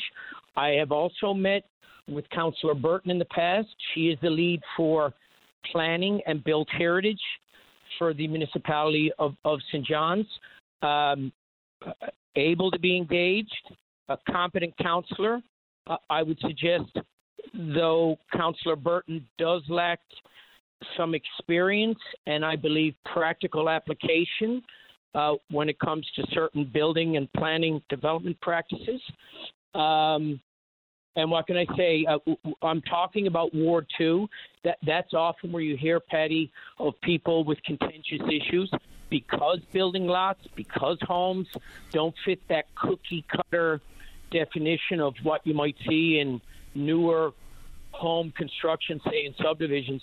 But the Ward Two councillor, Councillor Ravencroft, has been absolutely absent and unable to be contacted on any of these issues. That's been somewhat of a disappointment uh, during my time down here. Yeah, and of course, you've got some complexities associated with heritage designations and stuff in that particular zone or ward, which makes it even more complicated and costly and frustrating than it necessarily should be. So we've got to get this right. You know, inside the province's own five point housing plan, one of the double edged swords, or pardon me, that's not the right way to put it, one of the double victories is the point where there's up to $40,000 of a forgivable loan to create a basement suite or add a suite to your property. So that's good for everybody. It's good for people who own the home to add some revenue to their uh, incoming monthly statement. It's also good to expand the rental market. So that's a really good one. But if I don't have the time or patience to navigate the municipal regulations and permitting and inspection process, if I don't have the access to a, uh, a skilled tradesperson or peoples to take on the work, then before long, folks who saw that and said, wow, that's a great plan. I'm really going to do that to my property, increase the property value, bring in additional revenue. But then they find out that it's as hard as it is. Maybe, just maybe, there will be a, a significant percentage of folks who like the sound of it but won't go ahead and execute. Absolutely, absolutely. And look, Paddy, I don't want to take up too much of your time. Uh, uh, uh, the the last comment that I will put forward on this is um, uh, Councillor uh, Shannie Duff, who had a lot of um, detractors and a lot of support during her tenure down at uh, City Hall. The, the one thing that that I heard her constantly say to builders and developers and to young people who were considering getting involved with city council. And I think where she was one of the most effective counselors that we've had, well, during my lifetime, anyways. And that is counselors willing to engage with city staff. And I don't mean at a Christmas cocktail party. I mean walking across the pedway into the annex, into the offices of planning and development and engineering, and asking staff specific questions why builders, developers, renovators, homeowners are being thwarted with uh, these advancements of, of trying to, like I say, renovate, build, whatever the case may be. And, and that's where I think we will get value out of the counselors that we um, elect in our various wards and are, are at large. And I, I, I, I beg Councillor Burton and Councillor Ellsworth and, and anyone who is willing to do so, specifically on these topics, to engage staff. And when you are asked questions by your electorate about why did it take so long, why are the variances only being offered in these instances? Why does this require a text amendment? Ask specifically the the staff why these conditions are, are, are being placed. Uh, and I think one of these days, hopefully, Paddy, we, we will get there. St. John's is a great place to live. It's a great place to do business. But at times, there's a lot of people out here really scratching their head when it comes to process and cost. I appreciate the time this morning, Steve. Thanks. Thank you, Paddy, and appreciate all you do for the community with your show. Um, I'm a uh, avid listener and great supporter. Thank you. Big fan. Thanks, Steve. Okay, buddy. Okay, Cheers. Bye bye. Uh, there you go. Yeah, there's a lot of work to be done. So, Dave, let's see if we can't get the CFIB to come on to speak to this particular report card. I haven't had a chance to read through the entirety of the recommendation section, but when we're looking at places that do it better or do it right, or differently, coming out with better results, be helpful to you know do the compare and contrast about, for instance, Alberta at the top of the board and us very much at the bottom of the board. I don't know if we were right at the very bottom, but I think we're well down there. Let's see here. Da-da-da-da-da. No, only Manitoba fell in below our province on that front. Yikes. Okay, so getting a lot of questions about the Canadian Dental Care Plan, and fair enough. There has been plenty of concern and confusion out there. Like, for instance, I believe the first caller of the show this morning thought that there would be no coverage for her and or her husband simply based on age. I think there's a percentage of the population I think this is only for seniors and not sure what's actually covered. Just give you some of the recommended services that can indeed be covered by your oral health provider. So, in the world of preventative services, so scaling, which is cleaning, polishing, sealants, fluoride. Then diagnostic services, which includes examinations and x-rays. Restorative services, which includes fillings. Endodontic services, which is root canal treatments. Then there's prosthodontic services, that's complete and partial removal of dentures. Periodontal services, including the deep scaling, which is the more of a gum treatment. Oral surgery services, including extractions. So those are the issues that will be covered. So it's a pretty comprehensive suite of services provided. Then there's confusion about when and if your age category is going to come up and the portal will be open for you. So we do know back in December it was open to seniors 87 and above. For seniors 77 to 86, it starts the last month. Seniors 72 to 76 begins today. Seniors 70 to 71 starts in March. Seniors 65 years of age to 69 begins in May. Adults with a valid disability tax credit uh, certificate starts in June of this year. Children under the age of 18 also starts in June of this year.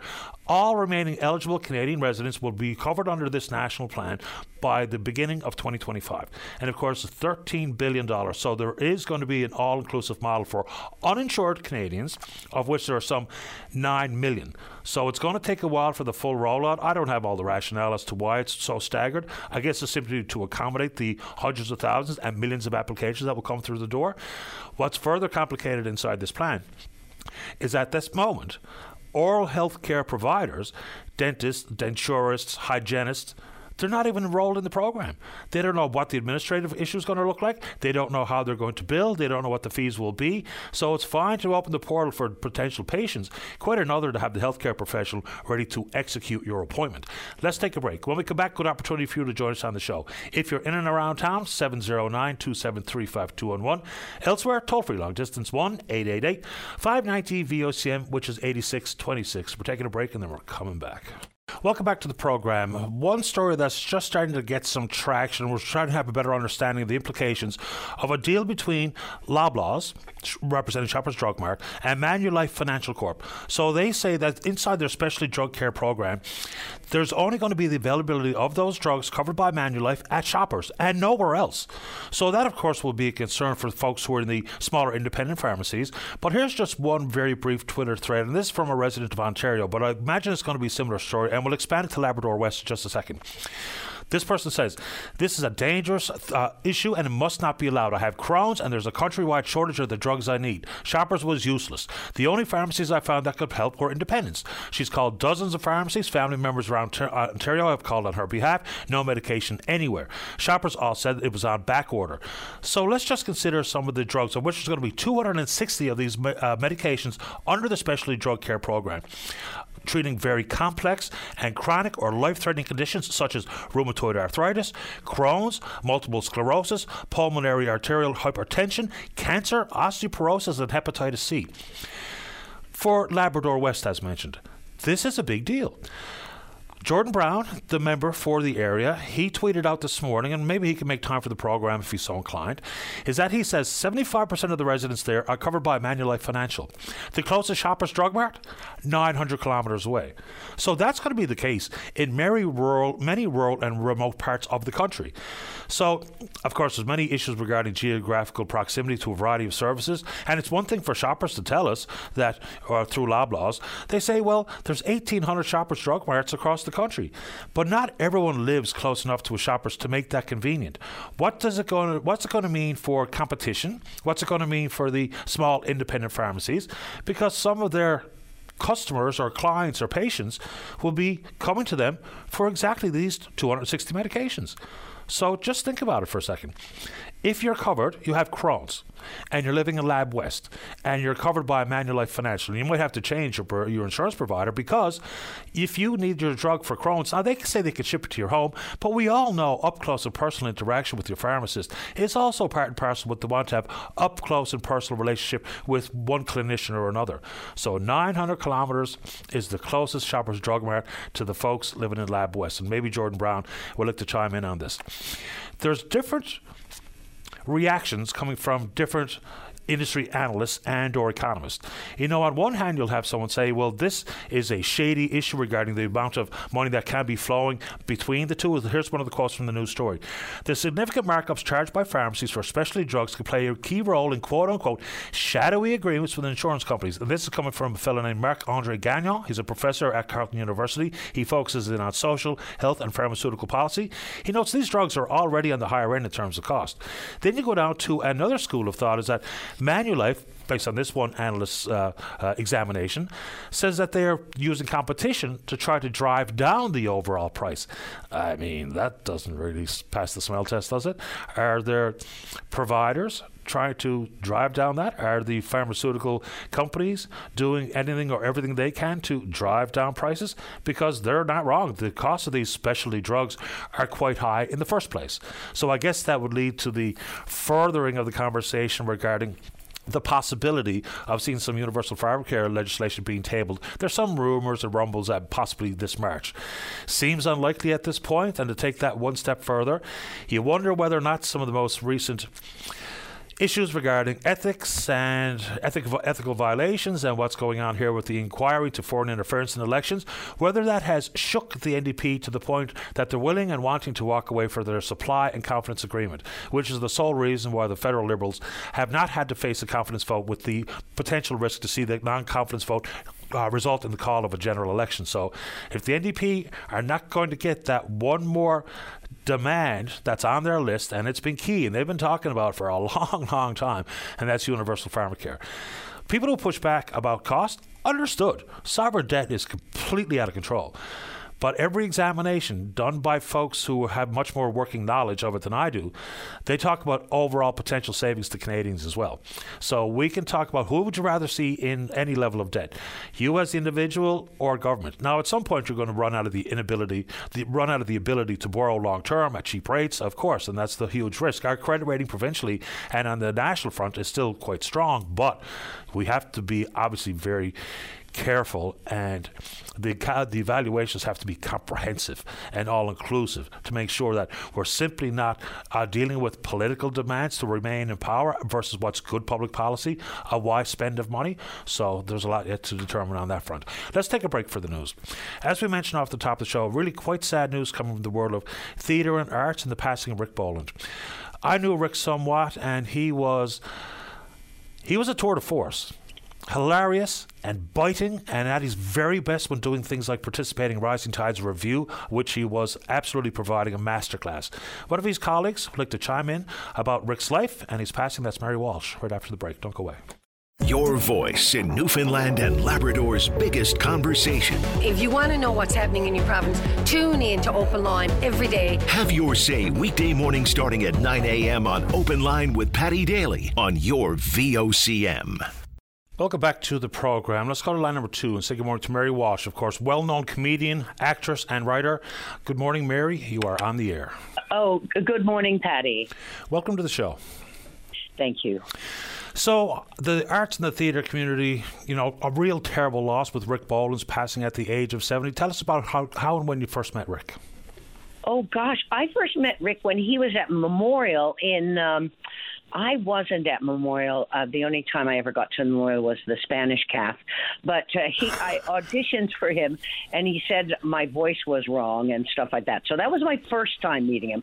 But uh, we we got to be great uh, uh, great collaborators after that. You know what what I wanted to talk about, Paddy, was what an extraordinary um, contribution Rick uh, has made to this province. I mean, there would be no Trinity Festival if not for Rick. Rick, it was Rick who had the vision.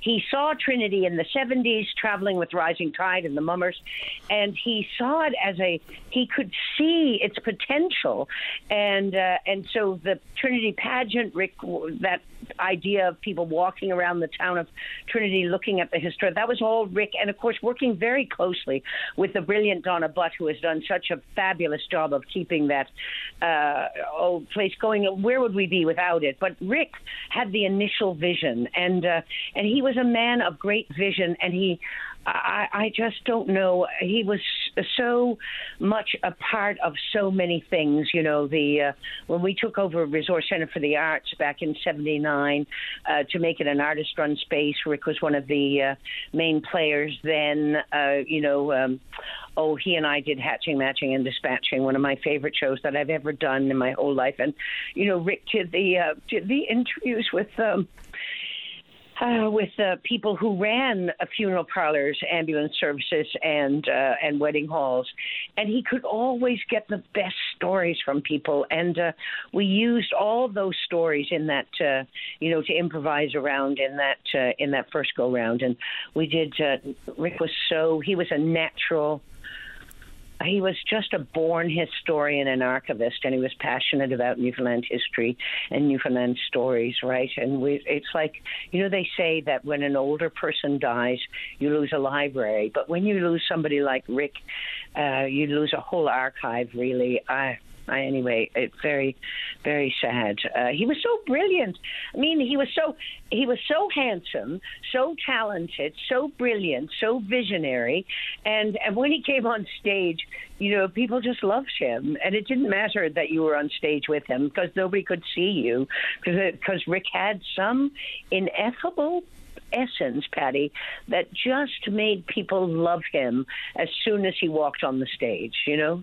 The classic larger than life. You know, picking up on Hatching, Matching, Dispatching, which really pushed the envelope for network television. A brilliant show. and what a cast. And I had no idea at the time. You know, sometimes I am so stunned. Anyway, go ahead. I mean, Rick knew. You know, he went, Are you sure? You know, like maybe we should lighten. You know, we when we were writing, myself and Ed McDonald wrote it based on improvisations with Rick and Johnny Harris and, uh, you know, Mark McKinney and Sherry, Sherry White and Susan Kent. And, uh, you know, we were all for it. But Rick was, uh, you know, he was thinking, what would his mother think about this? And I just dismissed it because remember the, you know, Sopranos had, you know, cable television had already pushed the boundaries so far, but network had not. It's like George Anthony, who was our person at CBC at the time, said it was the best cable show on network. well, Mammy Lou Fury was a pretty incredible character. Was that show born from Wake of the Week? Uh, you know, it was um, many things in that show came from uh, many um, many stories that we used in that show came from my own experience of uh, you know my mom and dad dying in Conception Harbor, and from Rick talking to these wonderful people, um, the um, oh my gosh. Uh, uh, Conways, who ran a, a, a, funeral parlor, a garage, a wedding. They didn't actually have a wedding hall, the uh, the Conways, and uh, you know, um, they, there was a lot of Dick Conways in Conception Harbor. So there was, but we didn't ever put it in the show because it seemed like we would just make it up. Like there was Big Dick, Little Dick, Red Dick, and Black Dick, and uh, because there were so many Dick Conways, but we didn't put that in the show because we thought nobody would think that that was real, and they thought we would just be making a, a cheap joke, but we we weren't. But anyway, they were wonderful. Those people were extraordinary, and so some of the stories came from Rick having long interviews with uh, with the with that uh, that woman who ran that and her daughter, and from my own experience of my mom and dad uh, being um, you know dying in, in conception and your mom and dad, Mary and Leo, and add to the cast yes. members of Hatching Matching, also Susan Kent, brilliant, Shaun Majumder oh. in, the, in the casket, brrr, still giving you oh creeps. Oh my God, I know, and Joel Hynes and Sherry White and oh my God, Adriana Maggs, they all went on and they're all having fabulous careers. You know what I mean? The ones who, I mean, Johnny Harris has two TV shows now. Uh, you know, uh, you can watch him on um, Still Standing and also on Murdoch Mysteries, right?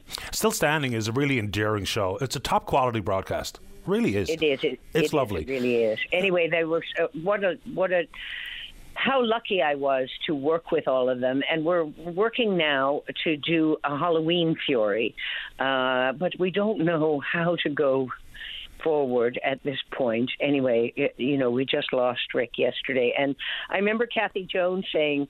Um, you know, uh, she was watching some of the rushes. Uh, you know, she's a friend of mine, and I worked with her for a long, long time.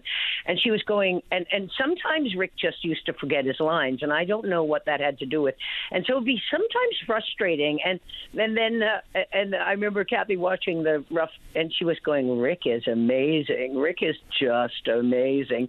And I was going, I know he's just amazing. It doesn't matter if he's saying the right lines or not saying the right lines, whatever that presence was.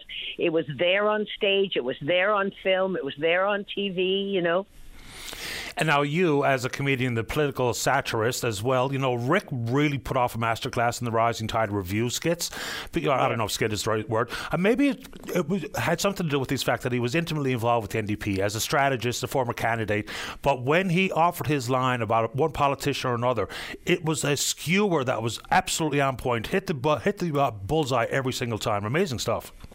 I know he was incredible, wasn't he? And you know, a lifetime of being involved, uh, you know, in in looking at the history of Newfoundland politics, being involved with Newfoundland politics on a day-to-day basis, as we all are, and even being more intimately involved in Newfoundland politics by working so tirelessly. Uh, Jerry uh, uh Gerry Rogers called me yesterday to say, you know, Rick would just zoom in and just you know get the office set up and take over and run the campaign. Uh, he was just uh, a ball of energy and goodness, and he just did so much for so many. And I, I'd really forgotten, you know, yesterday when it when I got the news how much he'd done for the NDP provincially, right? No, no question. I mean, I heard from Lorraine Michael talking about his contributions, which was immense, uh, given what Miss Michael had to say. Uh, Mary, tell us about your show, what you're working on. Oh, I'm working on, you know, we're getting the third season of The Mrs. Downstairs out on 5 1. So we're just editing that. And I'm going to do, I'm not sure if I'm even allowed to say this, what, but I'm doing a movie in Halifax. And then I'm doing um, a show here on the 27th and the 28th. It was only going to be a one night stand, but then we sold out. And so we added, to, we added the 28th because I'm making a comedy record because I've been doing this show called An Evening with Mary Walsh, but I'm adding more to it. So I'm calling it a one night stand uh, with Mary Walsh, and uh, we're um, recording an album. A comedy album. I, I thought comedy albums were gone. I thought they'd gone the way of the dodo bird. They'd gone with Richard Pryor and George Carlin, but apparently they're quite popular. So I'm uh, I'm going to try my hand at one. I never I was never involved on that level before. Yeah, another local comedian, Matt Wright, was nominated for a Juno a couple of years back for his comedy album. So good on Matt. And of course, the Mrs. Yeah. Downstairs is hilarious. Dave Sullivan is another brilliant actor who I don't think gets enough credit for how funny he is as well. So Dave's oh awesome. Oh my God. I know. I'm just editing uh, this one now, and honest to God, Paddy, uh, you know, and of course I was there when it happened because I I'm the uh, director, and so that's why I'm editing it. And Dave is doing a bit of business, uh, taking some tea buns out of the oven, having a reaction. He made them himself, having a reaction to them, but it is so subtle and so good that I just laugh out loud. And I've watched it about 15, 20 times at least, and it still it strikes me funny. Even when I think of it, I kind of laugh. no one puts a bewildered look on their face quite like Dave Sullivan. I know, I know. It's amazing, isn't it? Yeah, it's great stuff. Yeah. Uh, Mary, I'm glad we had a chance to have a couple of laughs in addition to remembering the life, the contribution of your friend Rick Ball. And so I appreciate making time for the show, and I'm sorry for your loss. Oh, thank you so much. Thank you. I just want people to remember how pivotal Rick was in all aspects of the of the art and theater and and everything of life in, in this province. A charming man lost. Okay, thank you so much. Thank you, Paddy. Thanks, Mary. Bye bye. Take care. Bye bye. Hi, Mary Walsh, talking about some of the things that she's worked on together with Rick, and of course, Rick's contribution. And no question, Donna Butt has done an amazing job out in Trinity. And the driving force behind it initially, so says Mary Walsh, Rick Boland, dead at the age of 70. Let's take a break. Don't go away. Welcome back to the show. Uh, let's go to line number one. Good morning, Greg. You're on the air. Good morning, Paddy. Good morning, uh, Greg Sheaves at Port uh, just wondering, I, I, think there was some announcement there now regarding people to take money from the government, or whatever, that's going to do up like basement apartments and stuff for housing? Up to forty thousand dollars in a forgivable loan, and the portal is now open. Yes. Okay. Yep. But the thing is, if you if you look at reality today, like who's got all the money? The government. Who's got a lot less money? The people. Because every which way you turn, we're taxed to death. And then they hold this money in hand and use it as bait probably now for the next election. But the thing is, if someone's going to take a basement and, and do it up as an apartment, you know, for the, to rent, they, they've got to look at a lot of different things too, because the cost of all the materials has gone up because of the liberal government and their carbon taxes and transportation costs got drove, you know, all because of this chain reaction. So once you put this apartment in your basement, now you're going to have two water rates because you're you're providing two two residential properties. Yeah. And, That's and got nothing to do with the Liberals. No, I'm just saying, but they're using taxpayers' money as bait now to probably get reelected again, putting out all this stuff. Like they know the problems, they know all the people are being taxed to death. And and that's that's the kind of stuff that they play on people's brains. But what I'm saying is, for for to offer this money, they're not doing it because they like you or to help you. They're looking after all of their other divisions of government. So Isn't this a good idea, though? Like, regardless of the political party in power, isn't the opportunity to have a forgivable loan up to fifty percent of renovations, maximum forty thousand dollars for the homeowner? If I get, if I avail of that, I've now increased the property value of my own home. I'm bringing in extra revenue through a rental in the basement or what have you. So, isn't that isn't that actually a good plan? Yeah, well, that's the part I was just going to break down for you because it looks good the way you just explained it. But now the owner of this property has got, like, say, to pay the town or municipalities two water rates. Then they've got to pay two garbage collection fees. Then they've got to go buy, like, they got to go spend money for to buy their permits. Then up goes your assessed value, which you've got to pay more in taxes. Up goes your insurance costs because now you've got to insure your basement as well as upstairs. And then when it's all said and done, any profits after that is taxable. So, like, what's the big deal? And even for government, like, you know, I, I look around, I see what's going on all the time because every time the government gets involved, it's so easy to waste our money. Because when they go to do a design on a building, it's never just a plain rectangular four units, eight unit apartment building. Oh no, they've got to go with all the ins and outs and curves, uh, garrets, fancy roofs. Like, come on. If you're going to put up an apartment building, the people are not going to live in the roof.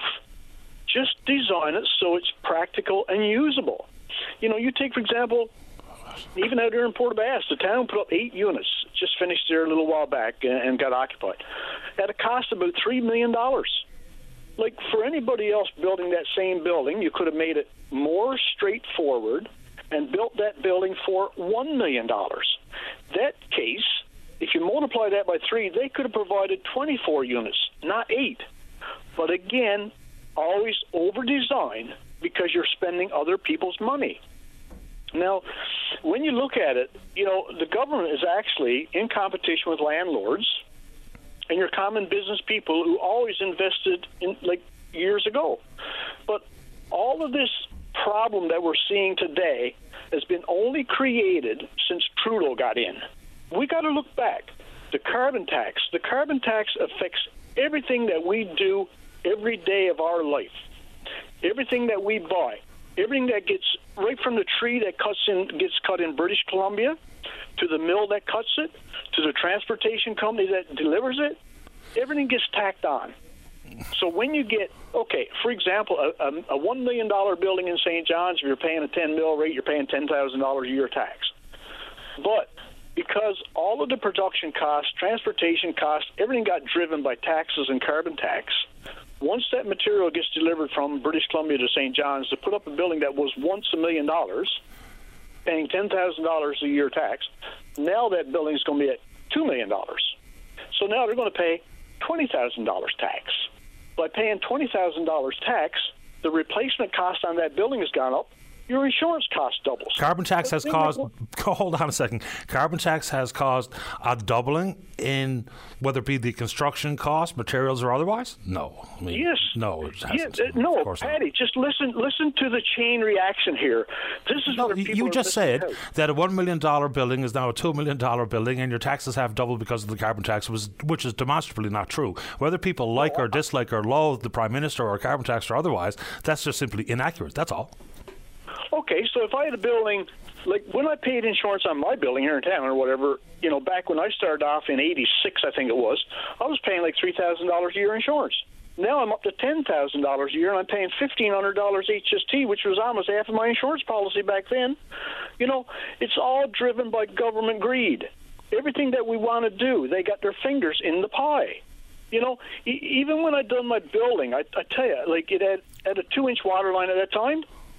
Back then, a two-inch water line was nine hundred dollars a year. But because I put in 12 units, I had to pay 12 times the household rate, which was $3,600 a year. But the 12 units are not using as much water if I use that two inch commercial line as a car wash. But I got dinged for that. Then, you know, as time went on, my garbage collection fee was built into my property tax. Now, once the, the Western Regional Waste Management got involved, they realized, oh, we don't get enough now to collect your garbage, so we're going to charge you 160 times the other 11 units. So now it dings me another $1,760. You know, the repair costs are all driven, you know, after COVID and whatever the, the bluff was on that.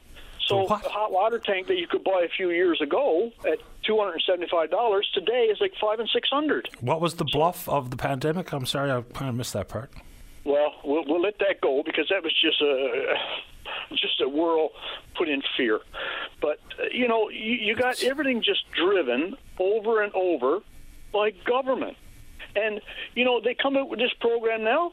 So what they'll do, they'll probably create another fifty jobs in Ottawa to send out all this funding. Who's going to pay these fifty people? The funding for a prov- taxpayer again.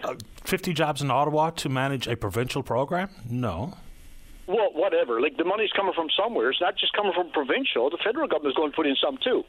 Not on that program, they're not. Oh, well, now they probably wouldn't do it, Paddy, if it wasn't coming from federal somewhere in the back door. Oh, okay, well, I mean, we can You know, mix stuff up all we like. is- And you mentioned HS or GST and HST. GST introduced on the 1st of January 1991 by Conservative uh, Prime Minister Brian Mulroney. So, I mean, just to. Well, yeah, I know, I know that. But what I'm saying is, regardless of what crowd is in there, we're still dinged for it. And you know, and and look at who gains. Like even when you go to construct a building, and, and every time the labor rates goes up, who really gains from minimum wage going up? I'll tell you who. It's the government. Because again, if it goes up a dollar an hour, Yeah. they get to collect probably thirty cents out of that dollar. Minimum people who make minimum wage pay minimum amount of tax. I mean, it's just the facts of the matter. You know, people say instead of raising minimum wage, just take away some of the taxes that people who earn minimum wage uh, have to pay. They pay a minimal amount of tax, like a pittance in tax. It is. Yes, but yeah, but at the end of the day, for example, if someone at uh, Tim Hortons across the street gets a dollar an hour, the people across the street at Canadian Tire gets a dollar an hour. Okay, well the employers up the price of almost everything a little bit. It don't it don't seem like much, but when they go across the street from Canadian Tire to buy a coffee, the price of coffee has gone up. When they go up to Canadian Tire to buy a, a, a bunch of nuts and bolts, the price has gone up. Who really gained? Nobody. Nobody really gains, and, and and and money is only as good as what you can buy with it. Because I've, I've traveled to like foreign countries, and people will say, "Oh, uh, people at a resort is making three dollars an hour minimum wage." Huh. Well, I wouldn't work for that. We'll work for fifteen up here, but in the Dominican, a pineapple is fifty cents. Yeah, but how They can you buy- compare what listen, goes on in the just. Dominican? Just No, I'm just what I'm saying is the money that we're making is not as good as what they're making, even when it's less. So by being taxed to death up here, people can't buy anything with their money. So what the, the point I was trying to make at three dollars an hour in the Dominican, and a pineapple being fifty cents, they could buy six pineapples for one hour's wage. Here in Newfoundland, a pineapple is probably five dollars. So if they're making fifteen dollars an hour, they can only buy three pineapples with an hour's wage. Who's better off? Uh, who's better off, uh, living in Yeah. the Dominican or living in Canada? Anybody living in Canada? Answer. uh, probably, probably. But then again, they don't have to. They don't have to buy all their fuel and pay, uh, you know, thirty percent taxes on it.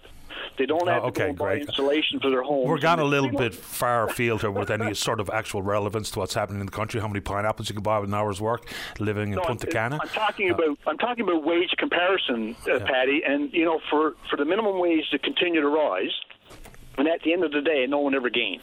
Appreciate the time, Greg. Take good care. Okay, Paddy, thank you. You're welcome. Bye bye. All right, let's take a break for the news. When we come back, we did mention the implication regarding Loblaw's decision to have all of the Manulife Financial Corp drug coverage inside that 260 medications inside what they call the Specialty Drug Care Plan.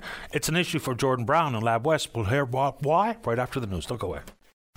Every Saturday is perfect for a night at the cabin. The Cabin Party with Brian O'Connell. Saturday night starting at 7 p.m. on VOCM. Welcome back to the show. Let's go to line number two. Say good morning to the NDP member for Lab West. That's Jordan Brown. Jordan, you're on the air. Uh, thank you, Paddy, for having me on today. No problem. So I've been talking about the issue, the relationship between Loblaws and Manulife Financial Corp, but it has pretty big implications where you live. Tell us about some of the numbers. Well, exactly. So right now, as everyone knows in this province, Labrador West is a mining community. So two of the largest employers are, uh, you know, Tacora Resources and uh, Rio Tinto IOC. Both those companies use Manulife for their employees for their benefits packages and their obviously their dental health, eye, you know, all their health care. So that is, makes up about you know a good about 75% of the population here in Labrador, and that's including retirees. Many of the retirees that do finish up with the mines get to keep a lot of their Manulife um, perks. So Given that said, uh, many of those retirees, especially those ones, have complex medical needs where they require their drug plan, their drug card. So now, a lot of the drugs that are on that 200 list plus list, there is no Loblaw store within. I would say maybe affili- uh, the closest would be an affiliate store, probably down on the Quebec North Shore, like down around Baie-Comeau, Sept-Îles, somewhere like that. So unless someone has to drive 500 plus, 600 plus kilometers to get their drugs, this is going to affect our, our, our residents. Are your worries or fears, those of your residents, allayed when uh, the shopper says they can ship it to you? Well, a lot of them saying is like, okay, you can ship it to us, but that's not that's not healthcare. That's just putting it in a box and sending it up to the residents here. A lot of them have a established trust, especially with a lot of complex health needs, with their pharmacists here in the region. So you're going to say we're going to put it in a box and ship it up to you. What if it's wrong? What if the dosages are wrong? What if this? They got to wait again. These are complex, uh, serious health complex needs. A lot of these drugs are for, and this is what they're. This is the kind of thing that they're going to do. This is just corporate greed at its best, Paddy. Yeah, it's I'm having a hard time because you know you'll hear from one analyst or one industry watcher talking about it as not being a bad thing. Other people talk about the shady relationship that this creates, and these are 260 medications. Just to remind folks, we're talking about very complex and chronic issues, life-threatening in many cases. We're talking about rheumatoid arthritis, Crohn's, multiple sclerosis, pulmonary arterial hypertension, cancer, osteoporosis, hepatitis C. So we're not talking about simple ailments here. No, and a lot of those leads you listed, I I I know residents who come to my office for other reasons who have these complex needs, and you know most of them are retirees from the mines, and this is what the, uh, and who are dependent on Manulife, and these things are complex things that you have to have a conversation with your pharmacist about, and if we're going to say you know try to get some drugs shipped up from you know uh, the closest, like I said, the closest Shoppers Drug Mart to Labrador West is 620 kilometers away. There is no other Shoppers Drug Mart. There is no Loblaws affiliate store or nothing in the entirety of Labrador. And this right here is what Loblaws and Manulife think is okay. It's unreal. It blows my mind. And you got to stop and think. There's over 2,000 employees at Rio Tinto IOC alone. That is 2,000 employees with Manulife. And this is how they're going to treat those uh, customers. It is it's corporate greed at its finest, Paddy. Uh, I'd like to be able to break it down a little further. Some of the people who have chimed in, whether it be Marc Andre Gagnon from Carleton University, I'd be interested to get his perspective because this is the sole focus in, in his world of academia. So maybe he can help us break down how these deals have worked historically, what they've meant for the end user or the client or the patient, whatever the right word is. So I'll try to get someone on to give us a better understanding of you know historical context, how these deals work, what are the, uh, the associated risks. So maybe just just maybe we can expand this conversation by inviting someone like the professor on. I think that'd be oh, helpful. Absolutely, but at the end of the day, I have my phone has not stopped ringing. I have very worried seniors and current employees of these two uh, places. Plus, you know, there's other Manulife and uh, uh, users in other mine, uh, mine-related industries here in Lab West. You know, a lot of people with collective agreements and stuff. That's who normally they're affiliated with. Are calling me, going, "I can't have my drugs shipped to me." I can't have this. I have to have someone here who knows what they're doing, and uh, they have established relationships with the pharmacists here in this community that's been here for 20, 30 plus years, who've been working with this community, and now you know this. They think this is okay, especially like this is Canada. We're not, you know, we're a very spread out country, and then when you look at us here in Newfoundland and Labrador, we're even more spread out than the national average, and this is how they think it's going to be fine. Unless you know Loblaws wants to open up a grocery store here in Lab West tomorrow. Other than this, it's absolutely unacceptable, and you can't argue with me, Paddy, that you know this this wasn't because of you know uh, you know corporate greed and you know bottom end stuff and you know trying to get the dividends to the investors and all this fun stuff at the end of the day, this is supposed to be helping people, and instead they're just turning around and harming people just to get an extra buck. Did I argue that point? I don't recall. uh, I'm not trying to. Uh, create... Just in general, I'm not talking. About, I'm not talking to you directly, but you know, from some of the commentary I've been seeing so far. Yeah, that's why I'm going to invite someone on who's you know probably examined these types of relationships in the past, what it has meant, what the outcomes have been, because I didn't like when I first read the story, I spoke about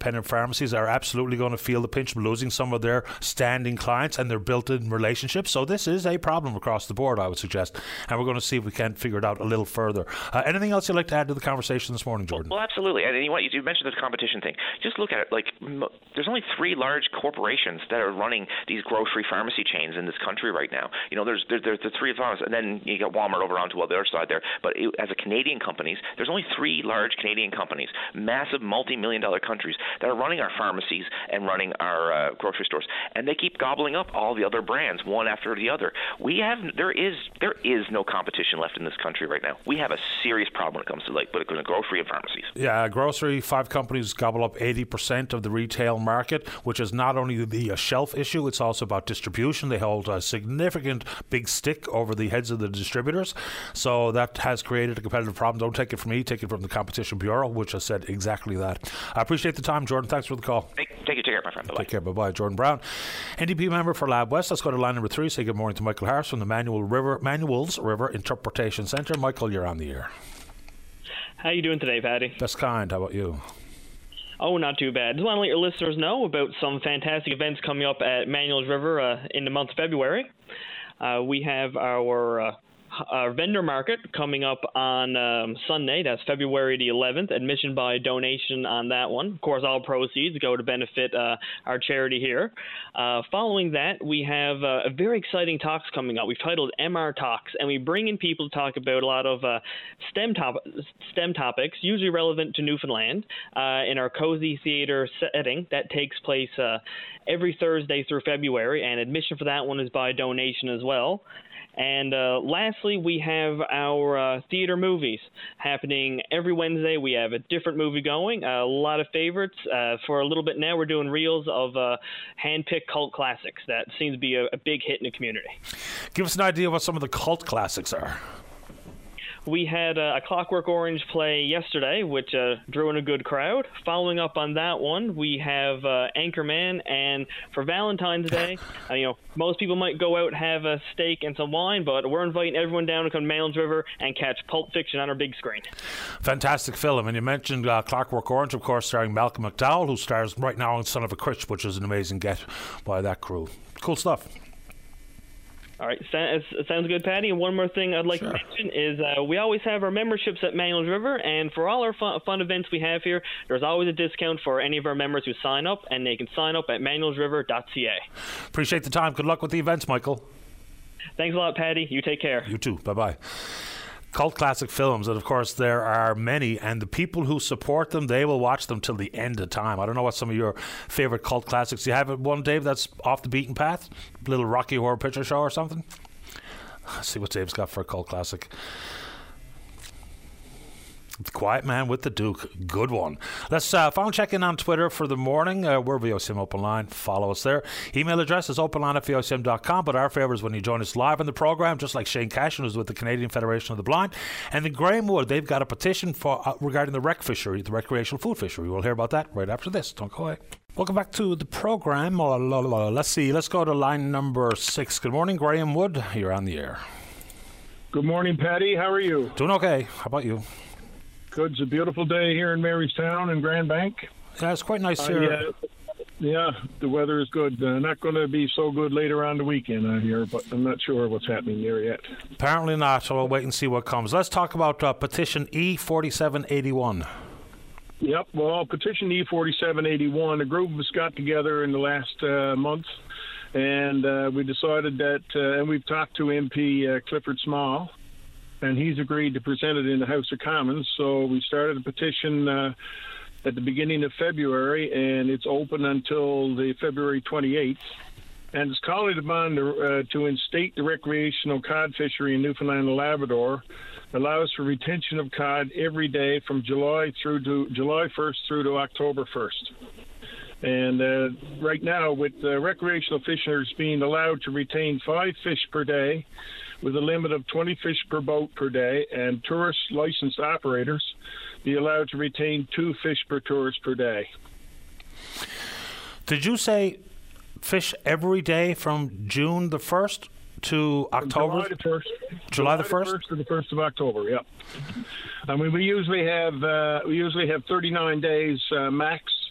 And what we find, uh, you know, people are going out on the water, uh, risking to get, you know, diff- get their fish or whatever in uh, various days, and you can only retain fish on the weekend, Saturday, Sunday, and Monday. And uh, what we find is that uh, a lot of our tourists that come, that want to book during the week, they can't uh, they can't retain one fish, even under an experimental license. Fish have to be returned live uh, after study. So, so uh, we've been ten years now trying to trying to get some changes made in the recreational fishery. That's a massive change. 39 days to what you're suggesting is huge. And of course, the boat limit has always been a tricky one and a bit of a grey area for me, Graham, because they say five fish per person, uh, 15 per boat. But the DFO themselves have all gone on to say that that's a recommendation. No one's going to get fined. If I got five people in a boat that can accommodate five people and we all have five fish, we're going to be okay. But they really should be a bit more clear on that one because that, one's, that one trips people up all the time inside, you know, the petitions, it all includes the legalese or the whereas or what have you. But do you think maybe you overshoot with going from 39 days? I'm not sure exactly how many days are between July the 1st and October the 1st, but that every single day fishing is a massive change. Do you think maybe overshot? No, I definitely don't think so. I think the reality is that people pick their days. And uh, you know, it's like uh, I use the examples like when uh, Bick's pickles disappeared from marketplace in the stores. People went everywhere to uh, to get Bick's pickles. So uh, you know, I think the same thing. I don't think you'll see any increase in uh, in effort. Uh, you'll certainly get rid of the people who are doing two or three trips a day. And uh, you know we do need more enforcement, but the reality is, is that uh, people right now are, are are hampered, and tourists are hampered uh, to be able to partake in a in a recreational fishery uh, during the weekdays. So it's uh, to me, uh, unlike the other Atlantic provinces, they can fish every day during the recreational season.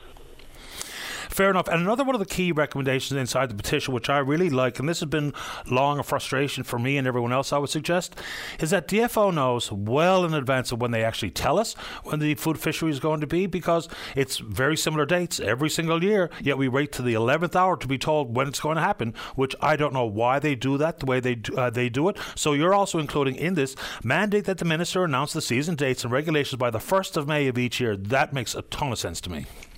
It definitely does because you know we get people calling for tours and say book a tour, or other people want to plan their holidays. People get upset that how can I plan if I want to come home from Fort McMurray and uh, be able to be able to fish? We don't know until usually the second or third week of June before DFO announces even if there's going to be a recreational fishery. Yeah, it's so weird. I don't know why they do that. It's very, you know, it's frustrating for folks who are just doing it for to put some cod on the table. But even in the commercial fisheries, it really feels like there's big delays in announcing what they absolutely already have ironed out in house before they even tell folks who are doing it for a living exactly when the dates will be and the total allowable catch, individual quotas up and down the line. I totally agree, and I don't think you're going to see a great increase. I mean, we take a, uh, recreational season takes a very small percentage of fish uh, in the total allowable catch. Uh, I don't know what the number is. I heard it was 1% or 1.5%. But reality is that a lot of people really want the flexibility to be able to get their fish. I mean, we even suggested DFO that uh, tags could be used, you know but then people would have to purchase tags, and, and that might not go over well because people don't want to spend, you know, twenty-five dollars or whatever per season to buy tags. But I think we need more flexibility. I think we need to allow the public to be able to say when they go out, and uh, you know, I don't think it, it causes this level of urgency to uh, get their fish because they got to go on a Saturday, Sunday, or Monday. Yeah, I mean, and the fall season, the fall season is dead anyway. I mean, those ten days I don't know how many people in Newfoundland get around to actually fishing on those 10 days because there's always bad weather. It's hurricane season. And, you know, once it starts to get stormy and the weather weather patterns change, then those 10 days really don't mean very much. No, they feel like a bit of a throwaway because you're absolutely right. It will be extremely unlikely to have nice weather on those days. And the point that people make is, you know, people push the envelope, maybe go out when they should not be out, especially in some of the really small uh, watercraft that you see some people going out in on the big merciless North Atlantic. It makes me cringe sometimes. Uh, so, Graham, how long do people have to sign on to the petition? What kind of traction do you have so far? We got uh, 214 votes uh, in the last uh, I last I checked this morning, and uh, we haven't really advertised it. Uh, I was on the broadcast yesterday and today with you, and uh, only on Facebook. So, you know, we really want to thank Clifford Small for agreeing to present this petition in the House of Commons, and we're looking forward to getting 5,000 5, petitioners to say, yeah, we want this changed, and uh, kind of take it to the minister and to the government of Canada that it's time to change this and allow us the flexibility to be able to catch a few uh, fish for our freezers and uh, and provide our, our, elderly and stuff with fish. Absolutely. Uh, keep us in the loop on how you proceed, what the final numbers look like, and I appreciate the time this morning, Graham. Thank you very much, Paddy, and have a great day. You too. Bye bye. Here we go. Uh, petition E4781. You can find it on the government's website. Let's go to line number four. Final word this morning goes to our friend Shane Cashin from the Canadian Federation of the Blind. Good morning, Shane. You're on the air. Good to be here, Paddy. Thank you so much for taking my call and uh, being the last one on the air this morning. I really appreciate that. It's uh, it's great to be talking with you again and you know, it's that time of year where we're doing White Cane Week, which will begin on Sunday, the 4th of February, up until Saturday, the uh, 10th. Of course, we've been kind of expanding to White Cane Month, and I will take a breath. Well, welcome back to the show. So, what exactly is going on this year for White Cane Week? Anything special? Uh, we always try to do something around uh, this time of year for it to be special. I mean, we are doing the provincial proclamation tomorrow with uh, Chief Supreme Court Justice since the current LGs of the province. So we got uh, them taking care of that tomorrow morning at 11 at Government House. And we also have the um, the uh, day with the therapeutic recreational students at the Academy of Canada at the CNIB on Tuesday the 6th. And we have uh, the Lions Club, St. John's Lions Club, having the night of crib with the CCB uh, members. And we also have on the 11th, uh, Dinner in the Dark at Boston Pizza. We're doing that again this year. That was a success last year. And we have on the we have on the 24th of February, we have the uh, bowling with the St. John's Lions over at St. Pat's Lanes. That's what we're doing. It's great stuff. You know, Shane, when we talk to, say, for instance, people like Don Connolly and yourself, and there's so many recreational opportunities and social opportunities for folks with vision loss who maybe are just fearful that because of their disability that they can't avail of some of these bad things like playing crib or going bowling or golf or curling or anything else under the sun. So what's your message to folks who, you know, maybe sitting in silence with their vision loss and not getting out and uh, take, taking advantage of some of the events that are put on, whether it be White Cane Week or Vision Month in May? Exactly. Get out there. Uh, get out there. Take advantage of life. Uh, as they say, take life by the horns and uh, go with it. Uh, you have one life. Live it to the fullest. Uh, if you have a visual impairment, um, that's that's no reason to stay home and to stay out of the community. Um, do what you can. Do what's in your comfort zone, and, and uh, take it as it comes. It's good on you, Shane, for being part of this and putting these uh, events in action. Anything else you'd like to say before we unfortunately run out of time soon?